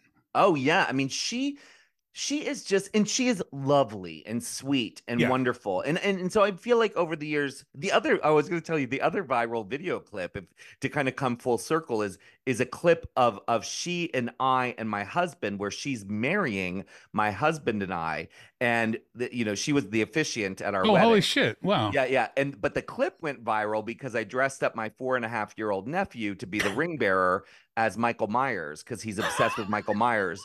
So what's hilarious is the clip is viral because oh, isn't this cute? This little kid is Michael Myers at this gay wedding. Um, and then every every fifth or sixth comment is like, that lady looks like Mink Stole. you know, Oh it's just God. hilarious. And But I- yeah, we know, should, so just to say that she's become a huge part of my yeah. professional life, but also my personal life. You know, like she married us, you know. Yeah. Um if you could imagine, let's just say you're you have a trilogy of films with um All About Evil being the first, what are the where would you place her in the next two? Theoretically. If you, You, were to make two more as as far as if you were to make another two movies with her as an actress, what would you Oh. imagine those being and where would you put her? Oh gosh. I don't know. And I like You the know, idea I- that they I have to be a trilogy. I don't know why I'm making this a hard question. I want them to be a Yeah, yeah, yeah. trilogy. They don't have to be related necessarily, but they should be a, they should be a trio. You know what's interesting, and and I think about this sometimes. When I wrote All About Evil, I didn't write any of it for anyone in particular. So it wasn't until I was done where I kind of was looking at it, going like, I mean, because I remember the casting director and even producers saying, "Why would you ask Cassandra Peterson to play the mom in this movie?" And it's like. I was friends with Cassandra at that point, you know, and I saw her out of drag being a mom, you Yeah. know, and and and it was like, oh no, I I can totally see this. And there wasn't really a a, a goth lady role for her to play. Like she it- pulls she pulls that part off very well. I think so too. And Yeah. you know, with Mink, it was just sort of the the idea of me to me of her playing like a mouthy, loud librarian was just funny, you know. Yeah. So it would. It, it, I don't know. I I think what I'll do is I have a couple. Let's just pick one movie. What would it? What would you? If you wrote a movie for her, what would? Where would it be? Where? Where, where would it be around? Well, just I- I'll make it one. I'll make it easier for you. Yeah i would love to do one that's like you know and and and th- this this uh genre of film has a, a very unflattering um, name, but there is this genre film called the Psycho Biddy movie, or AKA the Hagsploitation movie, Okay. where you know in in in the days of sunset boulevard and then really seriously with whatever happened to baby jane there sort of was this movement giving birth to um, featuring older actors actresses primarily in horror movies um, lady in a cage hush hush sweet charlotte watch like her. Watch her in the woods. all of that right like yes you know um what did we Sorry. just we did we did we just did um whoever slew Auntie Roo on our on our Okay. Patreon. You know, these amazing Shelley Winters, Joan Crawford, Yeah. Bette Davis, like making these incredible movies like Strait-Jacket, you know, and I love all those things. Gotcha. I would love to do something like that with like Patricia Quinn, Cassandra Peterson, Mink Stole, you know, really have them play, you know, some sort of evil older women doing horrifying stuff. So that that would be my answer. Tell, tell us about what we can expect if we come to see the show. I think uh, if you come and see this idol worship show, especially if you've seen um, a version of the show before, because we have been doing this show for years, um, one thing I can guarantee you is that we're doing um, a bunch of new numbers. I've Nice. written a new opening song. We're actually featuring some new video clips, and because she and I, Mink Stole and I, have um, you know, kind of a life together in a way, and we share a lot of personal stories. The stories will be different. If you haven't experienced the show before, it's all of that plus celebrating this iconic woman. So as a fan, I am not going to let you down. If you love Connie Marble, if you love Right. Peggy Gravel, you love Dottie Hinkle, don't worry, you know, because it's the kind of show that Mink would never do solo. Mink would never say, "Hey, do you guys remember how awesome it was when I cussed out Kathleen Turner?" You know, um, you know, so but I can say that and I can get her to talk about it. So it's very much a it is a Mm-hmm. cabaret show about two friends, but it's also about the fandom I have for Mink. Yeah. You know, So that that's really what it is. And it's it's short and sweet. You know, it's it's not too long. I fucking hate how long everything is now. I think movies are too long. You know, theater is too long. So, you know, we do a tight 90 minutes. Right. you know, there's no intermission, you know. Um, so it, it's it's I think it's a sweet show. And if you buy the meet and greet ticket, obviously you get what everyone wants, which is a photo with me and Mink Stole. Let's Um, um, yeah. let's let's end Oh yeah, this yeah, with- the oh, cities. sorry. sorry. Oh yeah, Uh, cities. we- yeah, we start in San Francisco, but San Francisco, those two shows are already sold out, which is crazy. Holy shit! It's a, Yeah, congratulations, Mazel Tov. Thank you. Then we go to the East Coast, and this is where we're still um, selling tickets. Uh, Salem, Massachusetts, on uh, on Valentine's Day, February February fourteenth. Okay. Uh, then Providence, Rhode Island on the 15th. Then New York City on both the 16th, 16th. and the 17th. Then a matinee show in Philadelphia on the 18th, which is hilarious. But I'm kind of like, oh, we get to do a matinee. I love it. Yeah. Um, and then we go to DC on the 20th. I want you to leave this. I want to, I want you to. I want you to leave with one story about Mink over the years that's that is memorable for you. It doesn't have to be the top one. Just something that, you know, a, story that's memorable that maybe you haven't shared before that relates to Mink. I think probably one of the most memorable stories I I have um, with Mink Stole is how great she was when I decided I wanted to do a William Castle style rollout for All About Evil. Do not do this. It was very very hard. I decided to, like you know talked landmark theaters into letting me go from city to city to city to city where we did a Peaches Christ uh movie screening and that's how the movie all about evil opened in a i think it was like 18 markets in north america Holy shit, that's amazing though. and mink you know some of them came with us for part of it. Thomas decker came on a few natasha came a few cassandra came for a few but mink was in it. Like she was on tour with us and she was rad. And like she was just I don't know, like just so lovely and just so easy, you know, to get along with. And she would she would do the show, and I don't know, I I, I, I that's not really a specific No, memory. no, no, no, no. That's fair. Other than that's fair. I'll never forget that experience, and, and you know, it was just it was awesome. I mean, I think stories really communicate moments, and I think that's a really nice moment.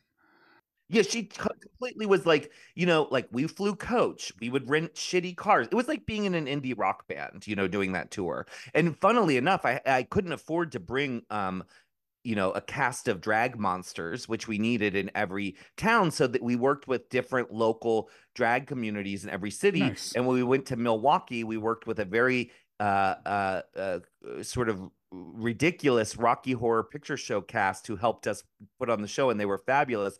And there was an 18 year old sort of ingenue who was very talented, and and both Mink and I really took to her. Oh, and nice. uh, her name was Trixie Mattel, and she was 18 years old.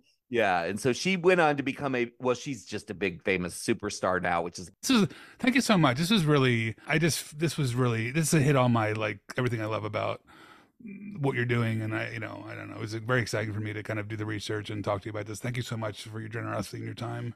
thanks for having me.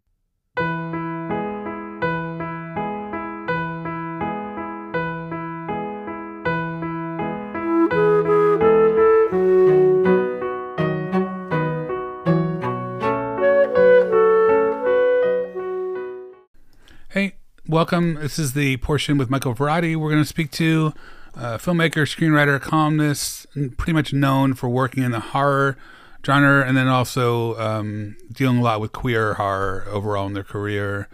They run a really amazing podcast with Peaches Christ called Midnight Mass. Um, you can find it's very in tune with what we're doing here uh, with our podcast, and, and they were so good to me when I was a guest on their podcast speaking about Harold and, Harold and Ma that I really wanted to have interview both of them, and it was so great great to do that. I'm glad they're all together. Even though this is this episode is mostly around uh, the tour, which Peaches and Mink um, for auto worship, um, Michael is really wrapped up in all this stuff as well, and I just wanted to you know let everyone know about the three of them since they work together in many ways. Anyway, thank you so much and enjoy.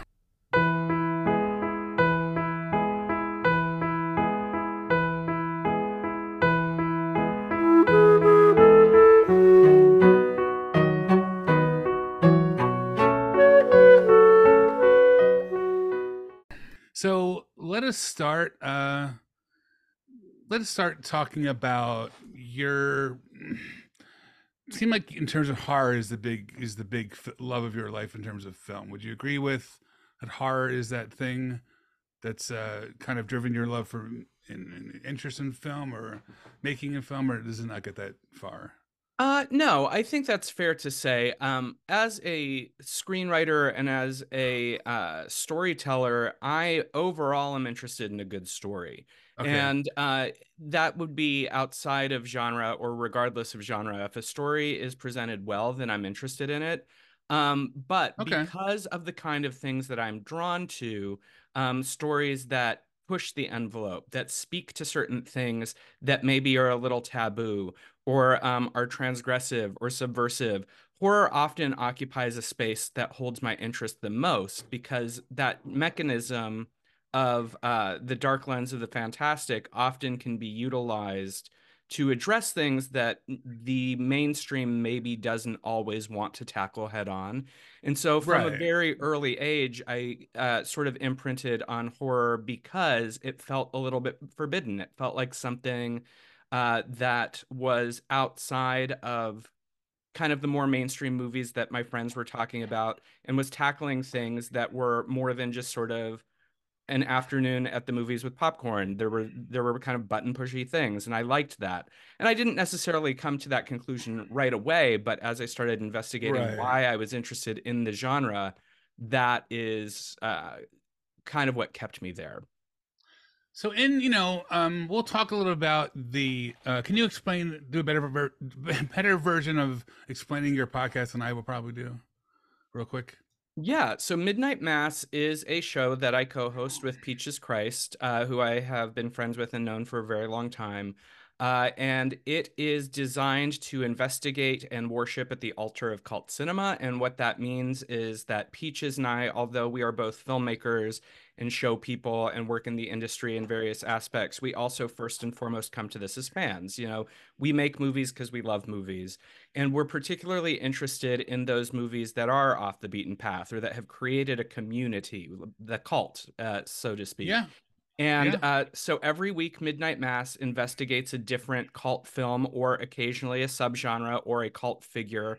Uh, and we talk about the love and worship of these individuals as well as sort of their ongoing trajectory because cult movies tend to persist in some way, shape, or form. Yeah. So oftentimes if we can we'll get someone involved with the movie to come talk to us but then we try and also get a super fan or somebody whose life uh, was shaped by that film and other artists whose work was influenced by that film or that person and uh, sort of explain how these movies continue to uh, inform and to persist in culture and so that's really what Midnight Midnight Mass is all about. It's a movie podcast, but it's really a cult podcast. It's about the cult okay. around the movies more than the movies themselves.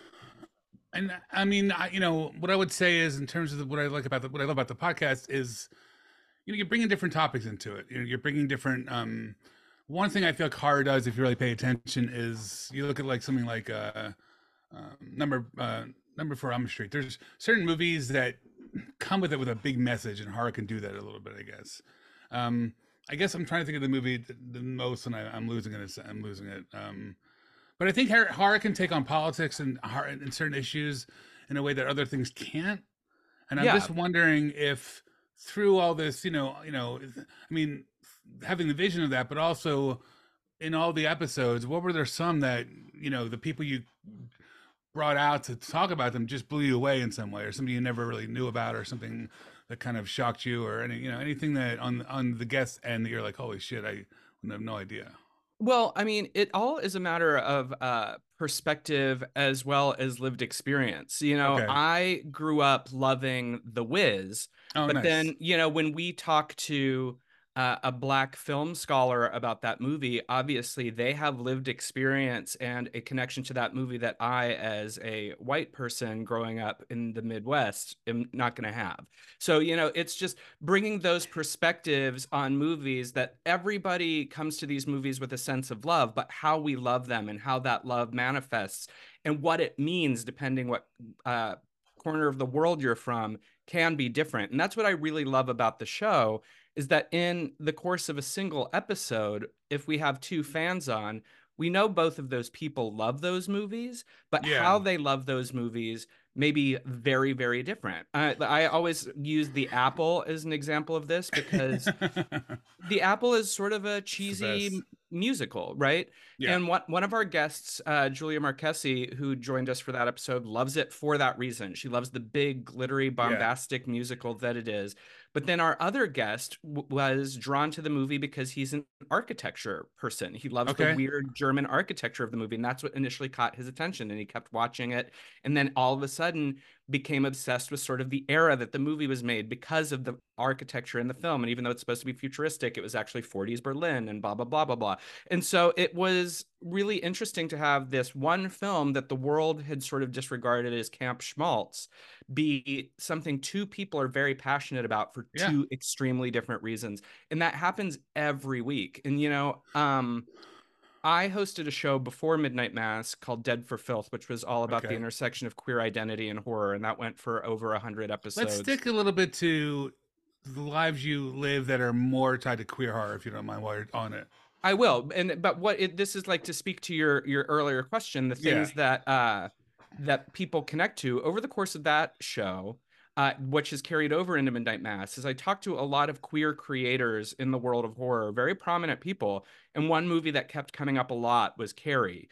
And Carrie Nice. was a great example of the fact that it it wasn't explicitly made as a queer movie, but because of her being othered because of the bullying, because of this experience, because of the wish fulfillment of, of pushing back against a society that rejects Yeah. you, so many queer audience members uh, attach themselves to that. And so that's an example of the kind of movie that, like, I understood why people liked it, but then to sit and listen to so many creators who have gone on to create the things that we all love today, speaking Right. about this movie as as though it was foundational. And so that's sort of the symbiosis between Dead for Filth and Midnight Mass and kind of the ongoing conversation that Peaches do and, all, and I do in all of our work is it's like, what is the movie that kind of rocked your world or, or showed you something more, you know? Yeah. Well, and you do it in a way that's very open and very creative because you connect things that I wouldn't necessarily. Some of your guests connect things I would not, not have nor- normally seen. One of my favorite documentaries is um oh what's his name, Chuck Norris in oh, Chuck Norris in Hollywood, I believe. It's documentary takes place in Russia, um, but it's basically just about like uh, how can I put it? It's it's about how mm, uh, Russian. I don't know where it was. I think it's Ukraine. I'm, I'm sorry. I'm- I should be more research, but I'm not. But it's a documentary, and basically it takes place, um, in, I believe Ukraine, and basically the long and short of it is this town of people get freed because they were inspired by um, Americans making dubs of all these horrible, shitty, you know, uh, Golan Goldberg, you know, all those shitty fucking movies. And then like some, you know, people would it'd be underground. They'd watch it. They'd watch all the movies that they had been hiding, and they kind of, to me, that's kind of a really cool way to tell that story because it it it, uh, it really changed the country. For, from you know, and I think what my point to that is that you got you seen the cover in that way where it's deeper psychologically, sometimes politically. Like whoever's looking at these, they're looking at these deep dives into uh, whatever they're interested in, in under that film. And it's interesting that you, that I think it's always it's almost more academic in my opinion, but not Well, I- boring at all. Well, and I appreciate that. I think it's funny because I guess shitty is in the eye of the beholder, right? And uh, I, uh, we often talk about on Midnight Mass um, that by and large, most of the movies that we cover were not initially well received. Like Yeah. cult, cult movies tend to have sort of like strange lives where they fall flat. Not all of them. Some movies were hugely successful and remained successful, but like found their way with a niche audience. Yeah. But you look at something like Rocky Horror, which is sort of in many ways the mother of the midnight movie. yeah. Uh, Rocky Horror was a huge failure. It like, you know, critically, commercially, it just like fell flat. Everyone was like, what the hell is this? But it started connecting with the right audience. And when that audience embraced it, it wasn't just because it was body and strange, it's because they started finding a community and they found each other. And so then it became this sort of like Beacon in the Night for theater kids and queer Yeah. kids and people who didn't have anything else. And so like that's like a micro version of using Chuck Norris movies to like, you know, create political upheaval, but it's it- it's the same premise in the way that it's like the the audience that needed it found it and that's what made it continue. you And I want to I want to ask you about this because it, it's funny. You know, this again. In preparing for the in preparing for yours, I was also preparing for Mink, and I'm also preparing for Josh in a way. Uh, Josh um, interviews, um, and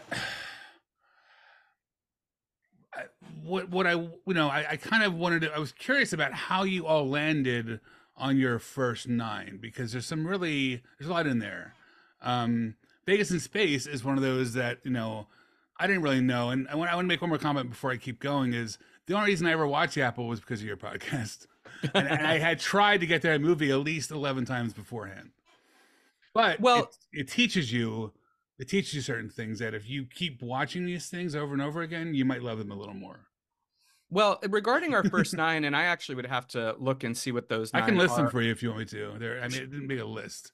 Sure, but what I will, I'll start with Vegas in Space. I'll tell you exactly why we started with Vegas in Space. Yes. Uh, um, Peaches and I both have connections to Vegas in Space. Uh, we okay. not only know uh, a lot of the parties involved with the making of that movie, it's also very firmly entrenched in sort of the queer scene in San Francisco as well as the trauma scene of the 90s. So but what year? What year are you talking about in there? Just to give people a framework. uh, Vegas in Space came out in 1991.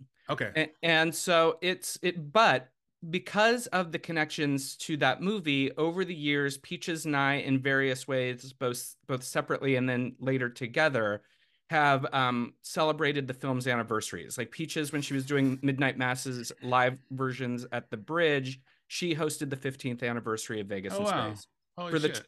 for the 20th anniversary of Vegas in Space, I did a very comprehensive oral history with a lot of the people who were involved with the movie. That was a published article that uh, I'm proud to say is still used in some like queer film classes.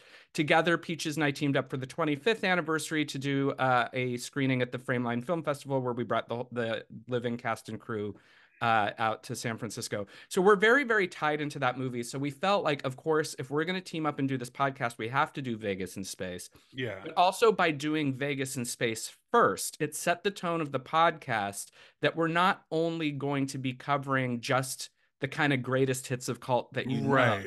Right. that we're going right. to we're starting weird and we may return to weird. You know, like the idea that Well, yeah, for yeah, yeah. yeah, for every death becomes her or uh, Little Shop of Horrors, we're gonna do the baby or Thundercrack because Yeah. it's important to us to also introduce these movies to folks who don't maybe know them.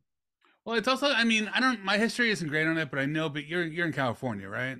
Yes, I'm in Los And Angeles. I don't know what it was, but there was that like, like I hadn't, I interviewed um uh what's his name? Uh the guy I interviewed Stuart Shapiro who did uh who started um well uh Night Flight. All right.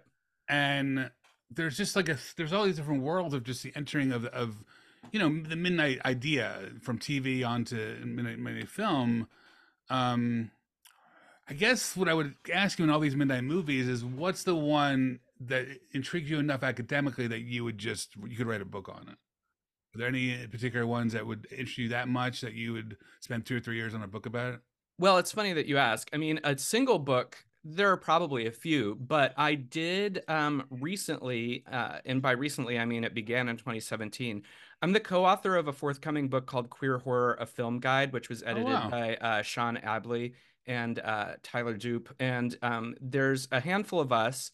Uh, that it's a it's a project that basically it's an encyclopedia of queer cinema, and Nice. there's over a thousand titles in there. I wrote Holy shit. I, I think almost 80 essays for that book over the course of four years. So a lot of the movies that we do on Midnight Mass, I actually have written about for a book. Yeah. And and many of the others I've written about in various capacities as well. As far as a book, I could easily write a book about Vegas and space because I've been talking about it for 15, you know, 20 years.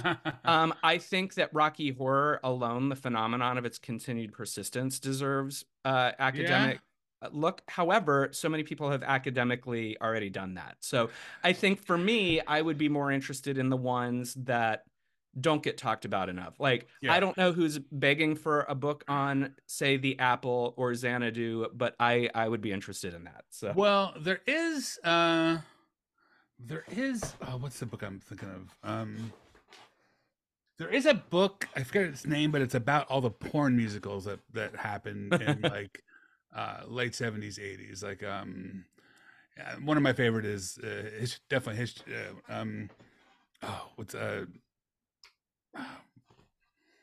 but it's a big famous one. Uh it's uh Oh my god. There's a song I'm gay in it. It's just called I'm Gay. It's just one of the sweetest songs in the world. hmm, I don't know Uh, which it's a, you're talking about. Um, it's a porn musical.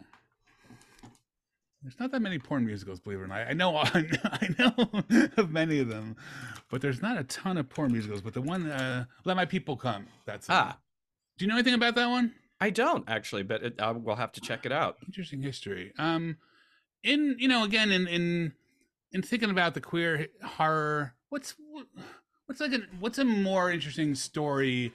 I feel like with certain times of a movie that's like you hear these stories about them, like oh, that's one print came from here and went there, and it was you know, are there any stories with the acquisition of these film films that's ever been interesting to you in terms of how do you get these things? And even if not so much tied to the ones you're talking about, just in general, in terms of someone who have you, you know, I'm curious on how far you've gone to try to get a print or something. Oh, well, you know, when we do live events, we have to deal with studios and things all the time. And uh, there is uh, there is a, a deficit of 35 millimeter prints out in the world now. And in fact, there are movies that are starting to be um, rediscovered as cult films thanks to boutique Blu-ray labels, these places Okay. that are kind of like remastering them. But it, uh, I will use an example of a movie called Christmas Evil, directed by a- Okay. a, a guy named Lewis Jackson. Uh, it used to be that if you wanted to screen a 35 millimeter print, print of Christmas Evil, you had to track him down because he, you know, he had Yeah. it yeah, yeah, and and that was uh that was sort of true for so many people. Like I, I i think that the studios especially when it came to these movies that were a little weird or a little strange they just didn't know what to do with them. So they would either lock them away or they would lose them. And if you were a filmmaker who cared about your movie you kept the print. And uh Yeah. so there are movies out there that i guess we're still like hoping someone finds a 35 millimeter print of so they can be rescued as far as like interesting rollouts though one of my favorites and we talk about it i think in the second episode of midnight mass is the fact that uh, phantom of the paradise when it was released was was a huge huge huge failure everywhere Well, except let's- winnipeg canada and they kept screening it there so much that that's that kept that movie alive Yeah, and I, if I can talk about this movie because I, I mean I have my I don't know I got I got very lucky. I'm a Muppet, so people you know people find Paul Williams either through the Muppets or through Phantom of the Paradise. Um, right And what's ironic about just my own searching in content for that film, there's more. I've never seen so much. Uh, I've never seen so much research been done on any ever movie except for, especially horror, except for that one. There's there's a, there's a worlds of lie. There's worlds and worlds of world information about that film that you don't find in other places. What is it about that one, for you, at least for you, or that, that it, it's it's like the it, it, when people talk about bands, be like, oh, it's like that guy who influenced all the bands, but he like, but no one knows his name because he influenced all the really good bands. I feel like this movie did something like that to other in some way. it did. I don't know well how or why, but maybe you can tell me more. I think that it it it comes down to um a little bit of ownership on the part of the audience. You know, the fact that that movie did not do well anywhere uh, theatrically except for Winnipeg, where the teens just kept showing up and watching it. It created this bubble of people who, uh, at least in that little region of Canada, were like, "This movie belongs to us. Like we Yeah. we love this movie." And then, so what happens is, you know, Winnipeg residents are going out into the world talking about this movie as if it's a movie everyone else knows. And people are like, what are you talking about? And so it's that thing where it's like, oh, I was into the band before the band was cool, what you're talking Right. about. right, But then, you know, the the internet arrived and became sort of the great equalizer. So then suddenly like someone uh like the uh, archivist, the principal archivist at the of the Phantom of the Paradise, who had been like keeping all that stuff for years, he was able to upload all of these things that he had been preserving for years and years and years. And now everybody can find that because of him and he did the work but he did the research he did the preservation Yeah, yeah, yeah. and so even though that movie is wider and uh and uh, people know about it now the fact is is like certain fans in the before times were the ones who kept that stuff alive so there's something special about that because Yeah. we might have lost phantom of the paradise if not for people who just nerdily really liked that movie Yeah. Um. Where I guess where did you find this? Where uh, I think a lot about midnight movies for myself, and I think more about some of my ba- favorite experiences in the movie theater, being like the experience of the movie, like being there. Like there's certain movies I love deeply because whatever association I had with that movie and that theater made me love it, and uh, I, I find that, that that's an interesting thing that people don't think think about too much of how experiences in films kind of shape your shape your tastes. There Sure. certain, certain for you is did that play out for you at all? Is that something that you thought about? I think so. I think timing is everything. Um, uh, a colleague of uh, mine, David Del Valle, who's a film historian, always says that um, the movies that you see when you're 12 are immutable. Like the idea that like when you see a certain group of movies by a certain age, like no, whether they're good or not, they imprint on you, and they will always like sort of speak to your film going experience. Right. And I, I think to some degree that's true in the way that like maybe not 12, but I think that there are certain movies when you see them at the right time, they create a, a- bubble like you know within you where it's not just the movie it's the moment it's renting it from the video store catching Yeah. it at, on late night cable it's going to your the local theater with your friends and It's- it's just that kind of perfect stew that then it's like i will always remember this because of this and that's sort of like the dragon that cult film fans chase for the rest of their lives Um, and I, what I call that, and I guess for myself, when I think about it, it feels like a ritual. And Right. and this this conversation came up with uh, Peaches as well. Is I've always felt I don't know who said it or if, I don't know if I came up with it or someone I, I think someone else came up with it that this idea you know for me uh there's a religious practice there's a there's a ceremony or a ritual in going to the movie especially people collectively there's something right I don't I can't even explain it. There's something that draws people together in movies in a way that I I don't know. I used to go to the theater on the corner and I got I would get there early and I'd have my own spot and one day someone sat next to me and then her boyfriend came in. It's very weird. Like no one no one else in the entire theater but but there's something in communally that we want to we want to be together for this. What tell me tell me about that and tell me I don't know if you see it or not but does it feel like a church? I think I thought about, you know thinking about um uh research you know it's in researching a lot of the john water stuff and it's like um you know divine i mean give me a name that isn't more godly than divine i mean Sure. peaches, peaches christ story of taking this thing and flipping it as a kind character um Well, I mean, literally, it's the construction of Midnight Mass. Our show is a reference to, you know, a Catholic high Yeah, mass. The idea right. that, it's, um, it's such, such a smart simple idea yeah, and you know, even recently we uh, created a new, um, a new kind of episode called the Sainted subgenre, which I came up with because I was like, I want to keep up with the themes.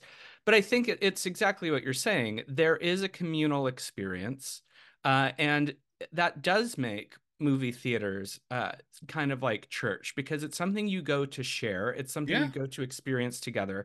That's basically the log line of what our show is all about. Because I said it at the beginning, we we want to. Uh, bring people together to worship at the altar of cult Yeah. cinema. We know what It's it amazing. means It's really to smart. share that experience with people. So yeah, I think that um, it it has that that social and cultural um, connector that maybe in previous centuries was what church was, but we think this is better. So. And what and what yeah, i agree with you fully. And what is the energy? Like there's something about when you see something at midnight maybe it's just separate from film that just i don't know it turns on. What is it about midnight that that i remember even getting i don't even know it's kind of it's kind of almost ridiculous. It was like some it was ah, what was that movie? Um I don't know, some shitty movie that shouldn't have had a midnight midnight screen in the first place, but I was like, oh yeah, that'll be exciting, and I'm like, it wasn't, but it was cool. It's something that sold me, it sold me there because it's like, oh, it's a midnight screening, well, it goes back to what I was talking about. The and idea, it was on a Tuesday, which didn't really fit. well, either. that's wild. Um, it goes back to the idea of what I was talking about about that feeling of forbiddenness. I mean, we're adults, we can do whatever we want, but the reality is is like you're hardwired from youth that like after midnight is sort of like the forbidden hours. So the Yeah. idea that uh, you get to go and you get to share this thing and see this thing that maybe pushes some buttons because that's usually what midnight movies do. Yeah. Uh, at midnight, and it's sort of like, and then you get to slink home in the middle of the night.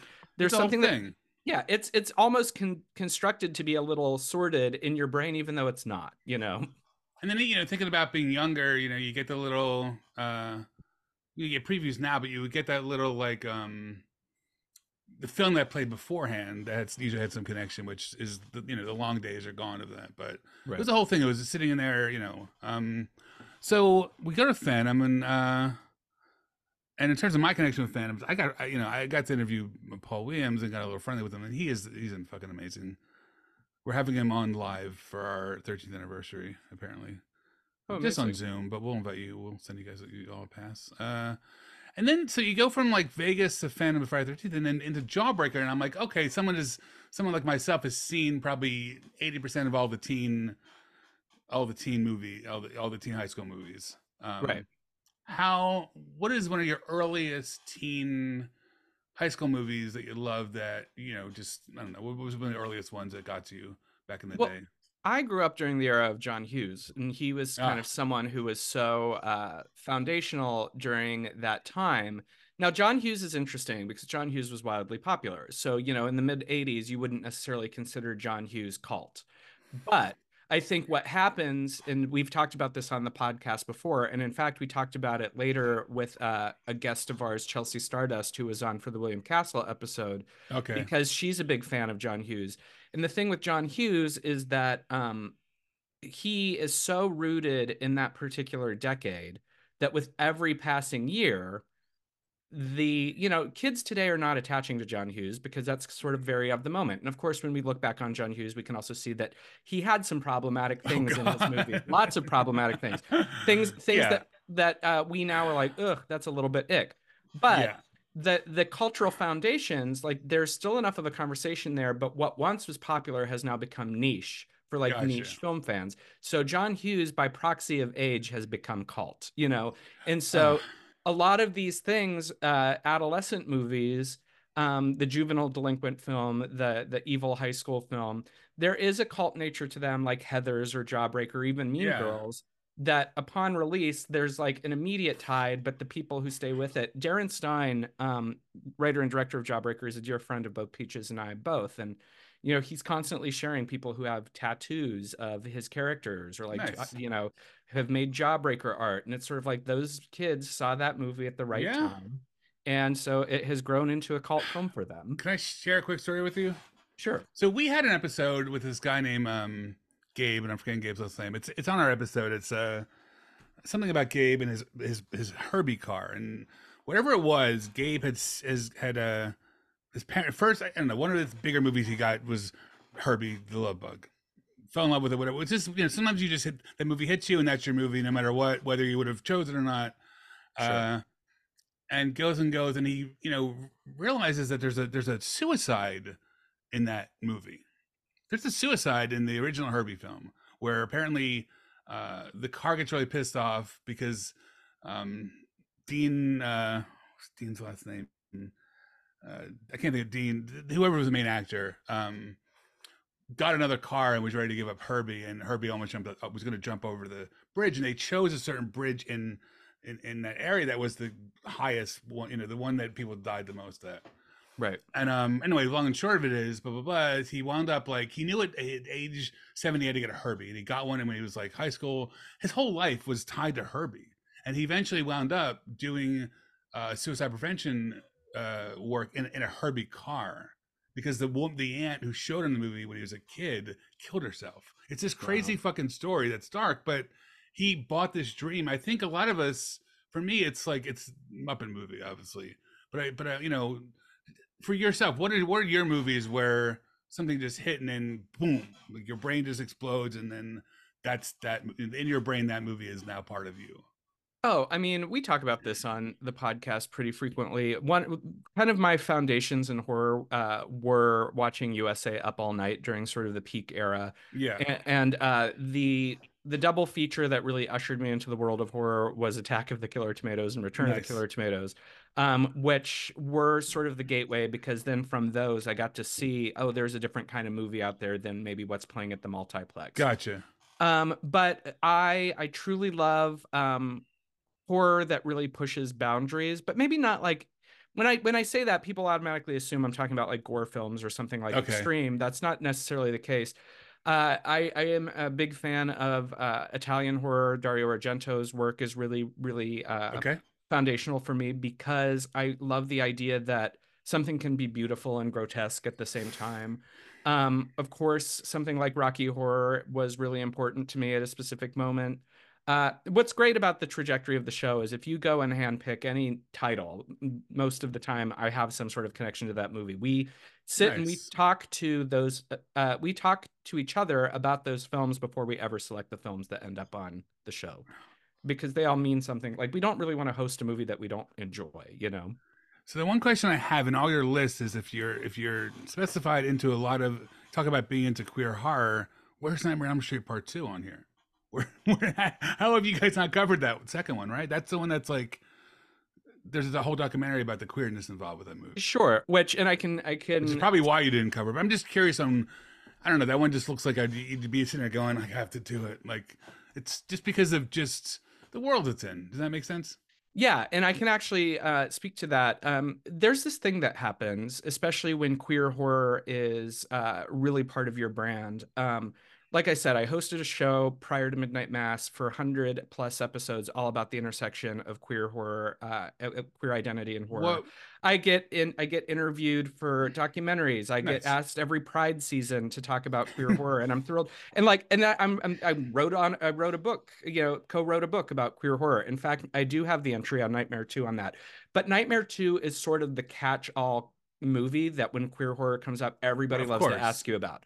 So, which is, it- which I- is I don't mean to insult you with, which is why I think I don't know. There's something about there's some there's something in that they. I, my favorite movies are subversive, and I feel like something Sure. in that in that the, the subversiveness in that movie is why I'm excited about it. No, no, I think I think that you're absolutely right. I think probably the thing is is it's not that we've avoided it. It's more because over the years, Peaches and I, uh, both individually and together, have been asked to speak about it so many times. You know, Peaches is in the Scream Queen documentary that you referenced. Oh referenced. shit! I have uh. I have done multiple um, interviews with very big outlets all about this movie. Mark Patton has done live events with me where we've talked oh about the movie. Okay. So, so there's sorry. there's a thing where it's kind of like we we probably just haven't gotten there only because we're, we're we feel like maybe we've said everything we have to say about it. I, you know, I out mean, in the world. I don't know. It's it's funny because uh, you know you guys were very gracious to invite me to do Harold and Maude, and I kind of picked Harold and Maude purposely because it seemed to be the one most people put on dating sites and, and claim to be their favorite movie, and I kind of wanted to be a dick about it and prove them wrong to a certain extent. I wanted to kind of dig at something that I didn't that seemed that I don't even know if I could do this. Can I can I find new information on this? I'm not even sure. Uh, Right. but but I was able to, you know, because and it's just, you know, so the, there's reasons those movies kind of fall in that category, I guess. Um, one of the going back to your list, one of my favorites, uh, American Werewolf in, in London blew me away. I think it's just because of how I experienced it. right. Um, what it, that also seemed to be maybe maybe you could speak about this. It also seems to be a certain time when somehow you were able to rent these movies as kids that were way out of uh, they were way above appropriateness. Like I mean, I remember it's- especially I don't know if this is a VHS thing, but like I remember watching Carrie and watching all these you know uh, when I was like nine or some shit. It movies I feel like I would have wished I could have waited. Was there something in the availability of it that like this time frame having VHS is what I don't know. Do you, you know what I'm getting at? like, I'm curious on what what is happening in that. I think there was also sort of a cultural um, blindness, or maybe even like it was the latchkey kid generation where like there was just less supervision. Because I think American Werewolf in London is a really, really great example because I guarantee upon release, many people came to that movie not because they thought they were going to see something that was sort of horrifying, but because it was directed by the director of Animal House, who also was known for, you know, National Lampoons and mostly comedy. Like John Landis was that. Not a horror guy, so probably a lot of people. Even the tagline of American Werewolf in London was uh, from the director of Anna, Animal House comes a different kind of beast, or whatever it is. And so, like w- when you see that, you're thinking, "Oh, this is going to be funny." And there's this whole like kind of moment in the '80s where if a property just had enough name recognition, it seemed good enough for people. Like, and and by that I mean like RoboCop became a Saturday morning cartoon based on what was arguably an NC 17 movie. Tales from the Crypt got a Saturday morning cartoon spinoff. The, the idea that Ninja Turtles actually was a pretty violent comic book turned into a Saturday morning cartoon, it was kind of like we complain in the modern day about how studios are only motivated by IP. But I don't think that today they would ever do like a Saw cartoon on Saturday mornings it was just sort of right. like the, the kids of the 80s were like, okay, well, people know this, so go for it. And that's sort of like how an American Werewolf in London feels like it hit was the idea that, well, people know John Landis and he's hilarious. Yeah. And so then I guarantee plenty of people rented that movie, not realizing they were going to see a man on all fours with his like skin stretching and it, turning into a beast. You know, like. Did you see that? Did you see the documentary came out recently about the Star Wars uh, special? Star Wars holiday special? No, I know about it, but I haven't seen it yet. It's it talks about all these things in the same way. Um, I'm what I'm curious on. One of my biggest obsessions with any film, if you ever do this, I think I've been bothering. I think I have an alarm set to email Josh once a month about covering uh, Valley Girl, which is original my favorite of all time film. Uh, and um, oh, there's a point of that story. Give me a second. Sure. Uh, where were we just at? I'm really sorry. Uh, you were talking about Valley Girl. What was the connection to Valley Girl here? And that was what threw me off. Uh, was a, what were you? What film were you just talking about? I'll I'll cut this out. I'm sorry. I'm just trying. Uh, to, we were talking about American Werewolf in London and the comedy connection, uh, and then uh, the idea of. Oh, okay. Yeah. Sorry. Um, the only thing I really wanted to bring up, which is more um, on uh, on me, was uh, that scene with the fucking like they were monster they were like monster nazi monsters? Is that I don't know how else to describe them. Do you know what i'm talking about? Right. Yeah it's like the fever dream. And when i looked at it again i i must have seen that i mean that movie i i love that movie you know frank oz pops out of nowhere. Frank if pop if frank oz is, is cameoing your film i will watch it. Figure just to find just to find him. Um uh but yeah, that I don't know that that film really uh that's during that scene. Speaking for guys, there's there's a while everyone's getting killed. There's the Muppets are on TV. Right. I don't know what it was. It's just that, that whole connection of that. I feel like you know some. I think my favorite kind of horror is more um comedy horror because I think it takes takes the chill out, and that movie does it pretty well. But you know, it's different than like a you know, Evil Dead is going to do it in a different way than that movie does it. But sure. Needed but I think comedy and horror, and um, I have long maintained there are plenty of people out there who kind of uh, decry the idea of intermixing the two, but I actually think that they are two sides of the same coin. The idea that um, something, if if kind of tweaked in a certain way will be scary could also be funny. Like it's all in the editing it's all in the music. But also it's just the idea that both are mediums of heightened reality. You know you take that take something turn it up to 11 and it's either going to be funny or terrifying and sometimes both you know and i and i think it seems like at least with horror it being a little cheaper people can take those risks more more than others yeah. um i want to get back a little bit to uh your uh, June Gloom Productions. Just explain what you've done with that. How you know, kind of um, in terms of production, curation. You know, it looks like this creation part of a queer heart. You know, anything in that world that you're curious talking about. And then I'm also curious how that, if it does or does not, kind of go um, open a conversation about your film. Is that if it's okay to talk about sure, it? Sure, absolutely. Yeah. So June Gloom Productions is a co-founded uh, production company that um, I co-founded and created with my business partner Brandon Kirby. Uh, Brandon and I first worked together on a queer television series called I'm Fine, uh, and yes. we worked together on that for three seasons. And what happened was we sort of fell into a groove of um, producing content together, where other queer creators kept coming to us and were like, "Can you help us with our thing?" And then like I would do a short film and he would help me produce it, and vice versa. And after a handful of those, we were like we should maybe just make this official. Yeah. And we and we created June Gloom, and June Gloom was based on the idea of the creation and curation of queer horror and queer social commentary pieces. And uh, we have produced a number of uh, mini series and short Oh, wow. films, both for ourselves and for other uh, artists. Uh, recently, we also co-produced a um, executive produced rather a feature film from the UK called The Latent Image, which Wow. is uh, only just now uh, hitting streaming. And yeah, we we as an entity also produced my feature film. There's a zombie outside uh, uh, that is coming out this year. So let's talk about that more. What is what was the idea for that film? What let's talk about your you know, it's your first film doing all these all these big things, correct?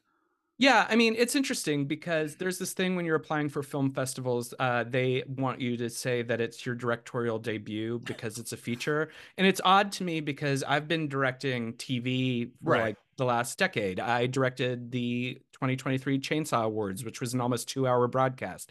You know, I've done a lot of uh, I've done a lot of uh, short films and and episodic. So it's this thing where I'm like, I guess it's like my feature film directorial debut, whatever that means. But I've been Right. directing for years, so it doesn't feel like I'm new to the idea. Yeah. But um, yeah. So there's a zombie outside is uh born out of the idea of an obsession with cult films. So in a way, it- it is tied back to Midnight Mass. Uh, it's the story of an actor whose identity is is rooted in a cult film he had starred in, and his life isn't going so great. And then um, he starts believing, whether it's true or not, that you know that's why you have to watch the movie. That one of the monsters from a movie he starred in is is out and about in the world, and he keeps seeing it, and like how it kind of distorts the lines between fact and fiction. nice. And I had this idea for a, a really long time. We had produced a number of short films uh, that I wrote and directed that kind of played with with um, linear reality, and I they did well, and we were really happy with them. And I I kind of pushed the the feature into the place where this is sort of the culmination of all the ideas of these shorts okay. but put taking it into like a really strange space. Uh, and we we shot it two years ago, and it's been a very slow post production because all of us have other jobs. But we did it in the way that it's a true independent. Um, great. We, we knew no one would uh, probably let us make it the way we wanted to make it, so we just made it on our own. Yeah. And um, I know that like earlier I said my movie, but I always think of it as our movie because every everybody who um, worked on it made it happen. Like we all like you know came to the table with this outrageous idea, uh, lambasting the world of cult cinema, and uh, it couldn't have gotten across the finish line without everybody involved. So Yeah. Um things are yeah, yeah. Uh it's interesting that there's so many different kinds of ways to put things out and I've been thinking more I mean, you know, uh I, I um I got involved with different shows. I, I wound up doing a full podcast episode in a show called Minx because of how it's handled and all I can tell you is from having many many conversations about people that don't have ownership of their thing that uh, there a lot of people are putting things in out independently and they're getting their voices out and that seems more important yeah, other other things and uh you know i don't know i don't i don't i don't know how people are still playing this game i, I got you know doing this i was doing a whole series right around the time of the strike so i got to hear a lot about the strike and i'm just wondering why people waited for six months or five months instead of just somehow where you're doing create their own production company because it doesn't i don't feel like you can make the shit you want to make unless you do it yourself in my opinion well, I mean, it, it's at least what all- i'm seeing all over the place Yeah, it ultimately comes down to financing. You know, Yeah. like it's still hard to get money regardless of whether it's a big project or a small project. And um I'm very lucky in the fact that I get to walk uh, a couple lines and I get to live multiple lives. You know, it's a very it's a matter of public record. I've written many many uh, movies for television for other directors. I've written uh, meant like things for streaming. I have you know I co-wrote a movie for Netflix. I've written things for Lifetime and uh, Hallmark and you know different pl- platforms, and those are always uh, fun to do, and I really enjoy Yeah. working on those movies. But you know there is sort of a bottom line that has to be met, uh, and there is uh, a, a much much bigger uh, gumbo that that is is being put together when you do something like that. So I I think that for me working in that space and uh, learning what I can there and making the money that I can there and then bringing Yeah. it to the indie space Yeah, yeah. is what allows me to do the weird stuff, you know. I mean, I'm a huge uh, Crispin Glover fan for his direct way of making his own movies and Yeah. in the way that he does them. There's nothing wrong with there's nothing wrong with that kind of balance. No. Uh, and it, and yeah, I mean, I'm a I, I'm a full time teacher, which is how I get to do any of this stuff at all. Uh, I don't know. I mean, would you, if you could, if you could, if you could make all the movies in the world you want, would you turn to filmmaking as something that would just that would be your life for the rest of your? I mean, are, I mean, I mean, you're doing it now, but I guess the question is, I'm I'm wondering like. I don't know how much deeper you want to go in this world in terms of filmmaking. I mean, it, it depends what day you ask me, because it is not it, it is not easy to be Yeah. sure. You know, I think that for me, um, I always am drawn towards strange ideas, uh, and, also not. You know, I'm very uh, I I'm very proud of like the Christmas movies that I've written and the Yeah. TV thrillers that I've written, and I, I've had people ask about those, like how I, I I do those, and also the other thing. And I'm like, well, everyone's multifaceted, and I have never taken a job that I didn't want to do, and I've never told a story I didn't want to tell. Uh, and I think that in terms of the kind of pushing it into a new space, if I could do June Gloom full time, of course that would be great. Um, but I also am not one of these people who I don't want to make a movie just to make a movie. You know, there's Gotcha. there, there are plenty of um folks who it's generating content is is the game and it's just like you know every every quarter we have to put something out regardless and i just that's not how my mind works. I have to get excited about the thing that i'm making. I have to be excited about the story that we're telling. Yeah. um luckily for me i have so many ideas of things i want to make i wouldn't run out right away. But um You just a matter of yeah it's just a matter of saying like hey it is is a full life of this feasible? And if it was great. I we just need to get into a place where it could be so Is it ever hard though? I mean, I can imagine. I mean, I know you know a lot about film. I know, I'm sure you make some really good decisions. Is it kind of harder to start working in situations where you're making these great decisions from years and years experience, and yet someone probably above you who knows very little is just like, oh no, we don't like that. well yeah i mean look it, it happens How, all the time. how do you balance that out for you for yourself? I guess. I think that you just have to know, as with any job, that not everything's going to be ideal every day. Yeah. And that if you show up and do the best you can, you can always look at yourself in the mirror. Look, as a screenwriter, I have written for many companies and many filmmakers outside of myself. And as I said earlier, I've never written a script I didn't believe in or a script that I wasn't proud to turn in. That doesn't mean that the movie that was ultimately made from the script is something that I always love, but you have to sort of make the peace with the fact that, like, I did my job, but it is a collaborative process. And sometimes other people have different ideas of what that looks like. And, uh, you know, it's, it's sort of try and take away something good from every experience. And if it's not a good experience, try and take away something that you can learn. That's how Yeah. I feel. Yeah. Um, how is it in terms of working on There's a Zombie Outside?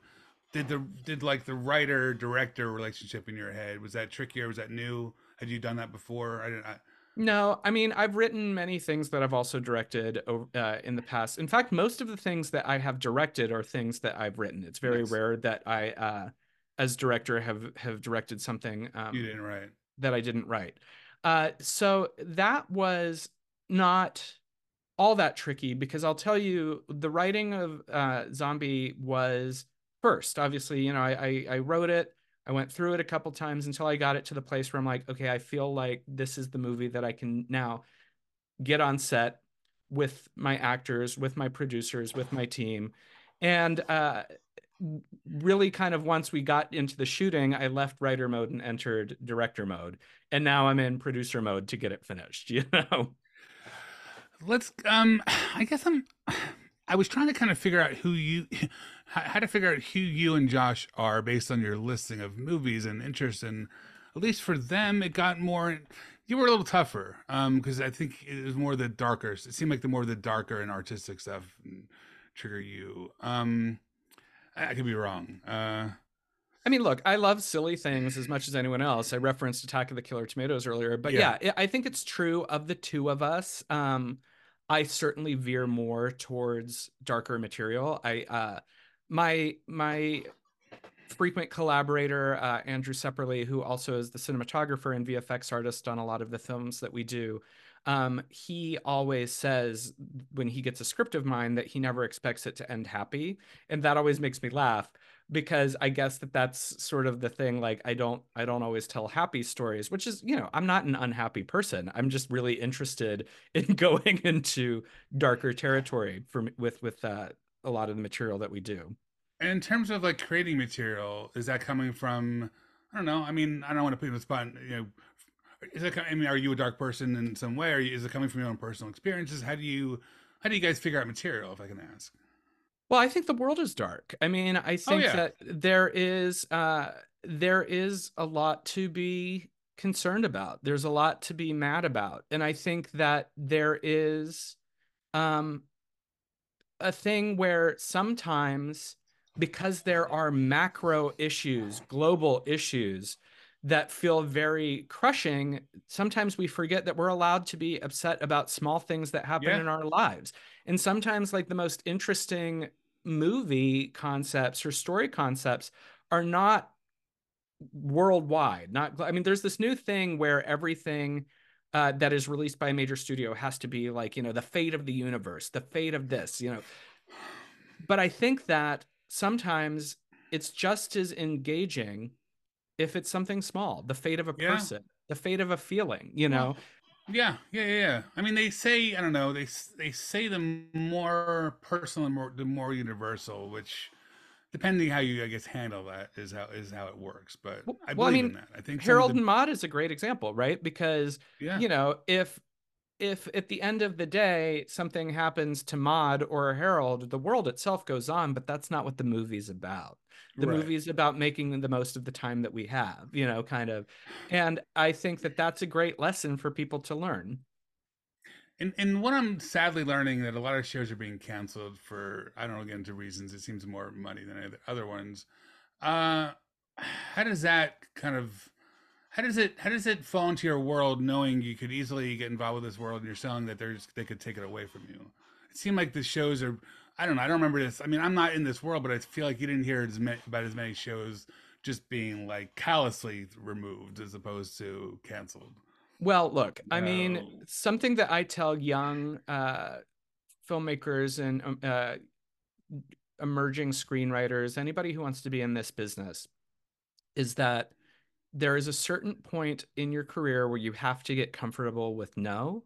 Um, so many people come to town with you know their idea of what the you know the great American novel, the great the next great movie, um, and and we all have that you know dream of like making the big thing, but rejection is such a huge part of working in entertainment that if you do Yeah. not get used to it, I mean, it still sucks. Don't get me wrong. I mean, like I have a, a pilot project that has two very significant stars attached. And I first pitched that project years ago, and we're still in the process of just trying to get it made.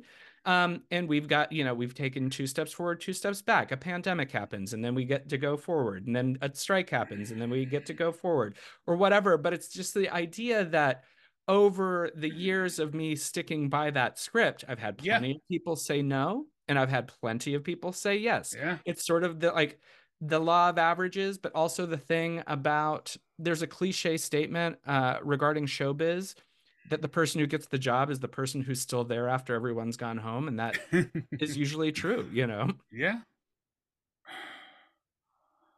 I mean, I don't know. I don't even know how to talk about that stuff because that's why I think I really enjoy uh, interviewing actors be, because they didn't stop. Right. You know, that's how hard that you know. Deal. I mean, we, and I haven't had it as bad in terms of like, but but I, I can tell you, I have around 200 rejections of this, if not more, probably. And and you know, it sucks every time. But when you get that good one, you're like, holy shit, it doesn't matter anymore. Right. Uh, but it still takes a certain personality to pull it off. No, you've you- done it, and I, and I, I am very, uh, I'm, I'm people that can do that and form it and keep going on these ideas that are, you know, it's funny. I don't know, I don't know if you find that, but people probably ask you like, oh, well, how'd you get from here to here? And you're like, I don't know. You, you just keep moving. You find an opportunity to go. Like I, I think these things people will ask you about how you got somewhere, and I don't think people realize that it was a thousand and thousand different decisions, yeah. and no one could ever have done it if they planned it. No, there's no singular path. And the thing is, is like I could tell you like the exact confluence of events that yeah. got me my first script or got me my first gig or whatever. And if someone tried to replicate it, it would probably not work the exact same way because it is there is a chaos element to it.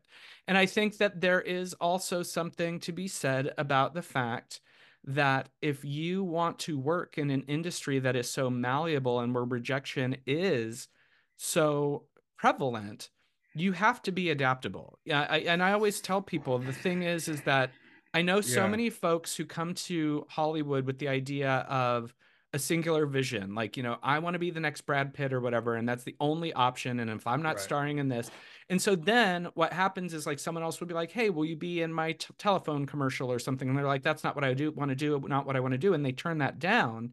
But then what they don't realize is if they had gone and done that commercial, they might have right. met a person who was casting for a movie that would have got them. You know, there's this thing where it's like you have to be open to possibility. It's and it's, yeah, it's like this weird story you're telling is I forget what it's called, but it's um, it's pretty common in like in like uh, I guess Buddhist storytelling about this.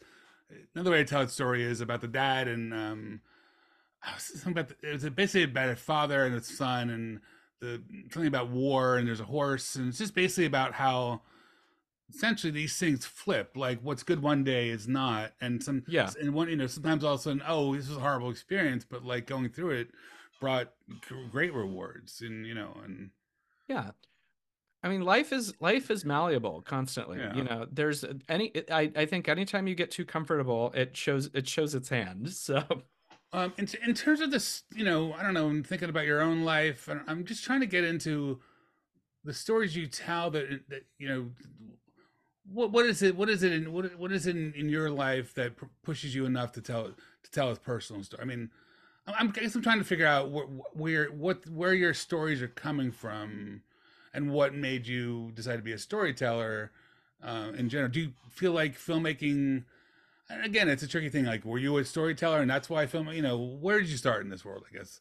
Oh, it was always storytelling first. I've always okay. been a writer. I used to write, uh, you know, short stories as a kid. Uh, I I went to university for uh, English literature. I have a master's in English lit. Like, nice. I, I, really love, um, I love writing, and it's something that I, I always say. You know, if tomorrow I can no longer make movies, I can always go, you know, and write mystery novels or something. Like, I just enjoy telling stories. Um, but as far as what motivates me to make a movie it, for me to sit down and say this is the next movie i'm going to make for myself it's just got to be something that i want to see something yeah, that yeah. i feel like you know there's this thing where um i think that everybody feels like yeah you want to think about who who's going to be watching your movie but you can't make a movie solely for the external you have to make it for the internal as well i think that if you are not excited about the thing yeah. you're making then no one else would will be you know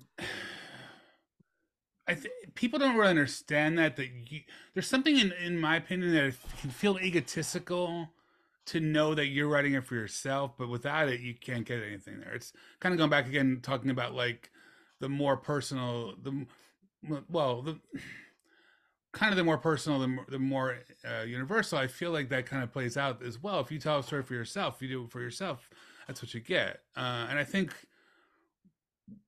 well, you ha- that, you have to be your first audience member, but yeah. also I think the thing is is that the idea of show business um, is is both propelled and hindered by the business aspect because art art and business are tenuous partners at best and i think the thing is, is yeah it's is, not yeah sorry art is malleable art is personal and I always say, like, of course, when you make something, you would love the world to like it. You would love hundreds of thousands of people or right. even a hundred people to like it. But the truth is, as an artist, your job is to make something that connects with one person. Yeah. And if you make a thing and one person likes it, then you've done your job. And, you know, so that's it. It's like, you know, uh, uh, it may be not great for my bank account or whatever, well, but if I, I make a movie and like that one person finds it and they needed it, then I can't be mad. Can you stick that idea? I'm curious on responses to your work like that that were personal, that just you know kind of bowled you over and in how someone shared about how their their experience it was watching Oh, a film of yours. I've been very lucky. Um, a lot of the short films that I have done have had nice little festival lives or existed Nice. on, on streaming platforms. And uh, some of the ones that go into darker territory, um, there's a short film that we made during the pandemic, um, absolutely safely. It was uh, it was a, a one character story about a man who was kind of trapped inside with a monster, uh, and that continues to get discovered by people. And um, every time I hear from folks, uh, there is someone who um, really talks about the emotion of it. And, you know, it, they could have not been moved. It's, it is still like a monster story, but that uh, that they understood that's what it was about is is meaningful. It's just the idea that I, especially when doing queer materials, um, there were so many years when you would make movies and submit to submit them to queer festivals. Queer film festivals wanted uh, only uh, affirmative kind of storytelling. You know, they wanted um, everything to be positive in the in the representation of the community, and it's sort of like, well, I come from sort of like a punk background where it's messy. It's cinema, Yeah. like you know, story is messy. Queer people can be messy, and like, yeah, I want those story, those good, those coming out stories and those rom coms, and we need those, and I'm glad people are making them. But like, I that's not what I make. Like, I make stories about people uh, who are not necessarily that. I said in an interview recently, it's like, you know, everybody wants movies about queer joy, but what about queer listlessness? You know, that that's something that I'm interested in. So, Yeah. And I mean, I think you know, I don't know. All, most of my favorite. I mean, I'm more of a doc- documentary fan because I, for that reason, because I feel like you get more. I don't know. You just get the more reality. We get more realness from stories if they're.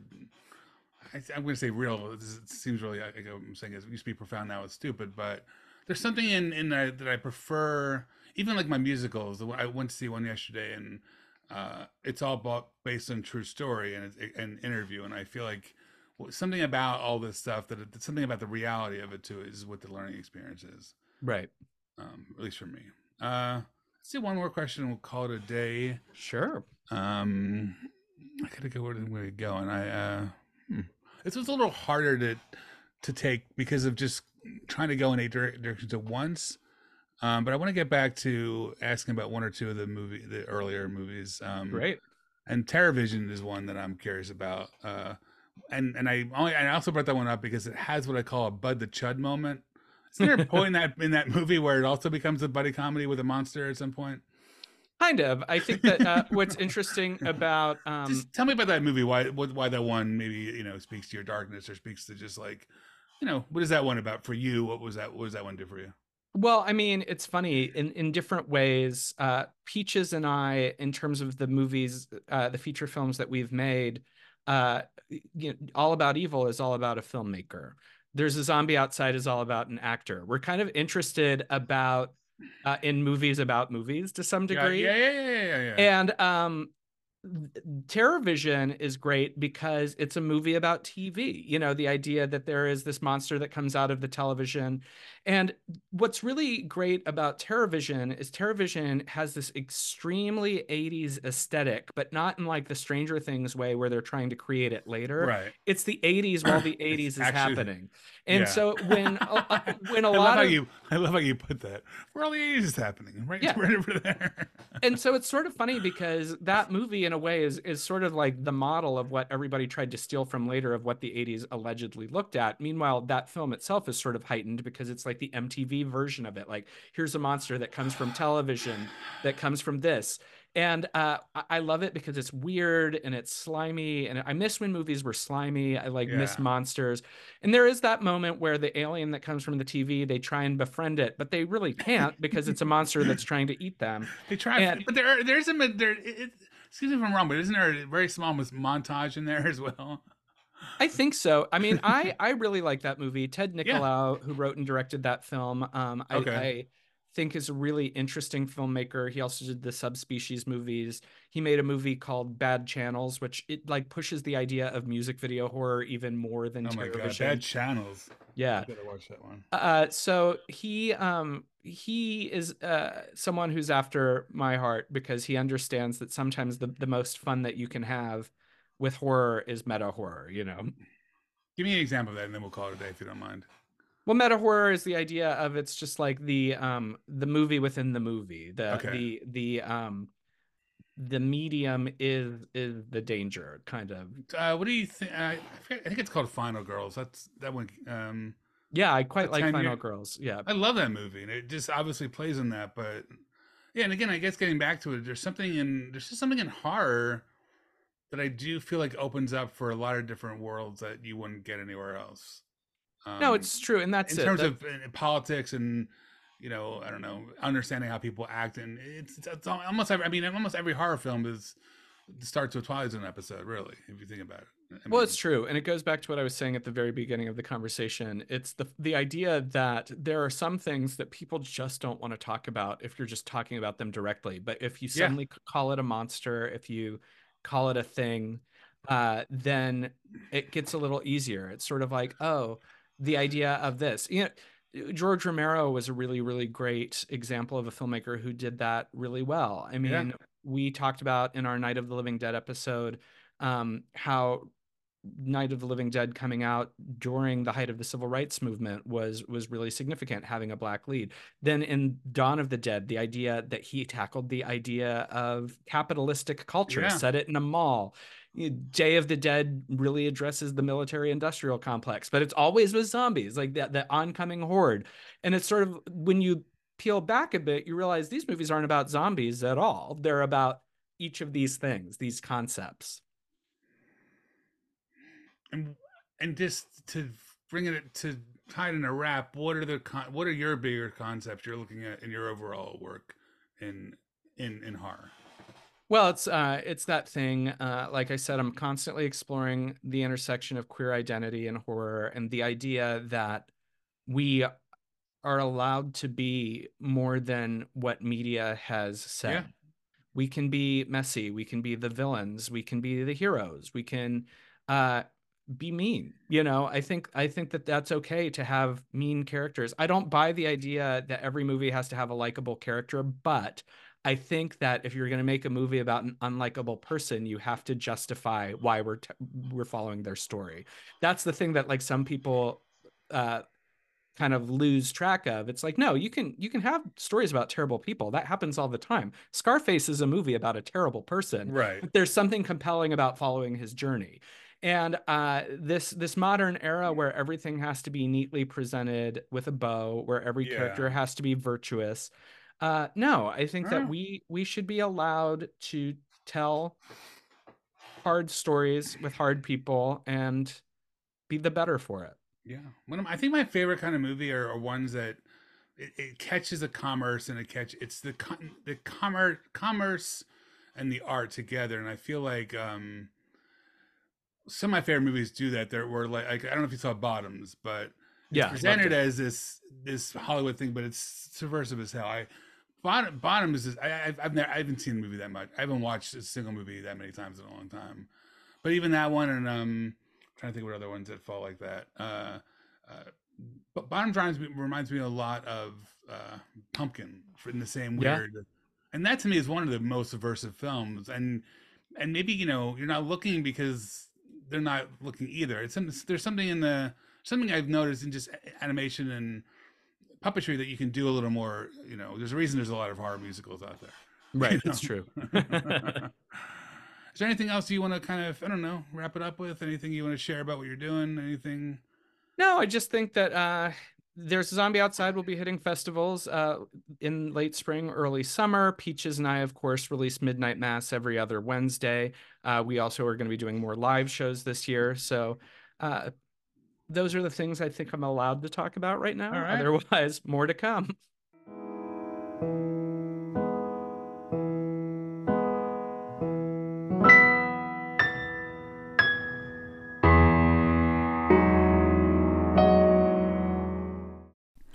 Thank you so much for checking that out. Again, please check out the show. Information on peacheschrist.com runs the 10th through the 20th, mostly East Coast. Please check it out. Um, thank you so much. Please follow us on Instagram, Vintage Annals Archive. If you like this, please subscribe. Vintage Annals Archive Outsider podcast. Um, you know, we are independent, so sometimes getting these out is harder than you would think. So anybody who liked what we're doing here, uh, please share. This is like I don't know the number. I don't have in front of me, but this is like our 70th or something episode. Uh, there's some great, really great uh, folks that we've talked to. So please follow and subscribe to our podcast, Vintage Annals Archive outside our podcast. We'd appreciate it. And also our website, um, vintageannalsarchive.com. There's there's a collection of video stuff. Uh, we have in our video archive, our own photo archive. Um, we have a lot of links that we stuff that we post on our page uh, yeah, please check it out. If you, um, we also need help. We're doing this all. We don't make any money at this. Uh, if you like to help, we have a Patreon. We take donations, and we're trying to get more. Sooner, we'll get more into taking sponsors and stuff. Um, I, I, have another full time job, so this is you know not my full time thing, uh, but it does cost a good amount of money. So you know we'd love to get some help, and um, even if you don't have money to support it, just spreading the word. Thanks so much. Take care. We thought in different ways. Look around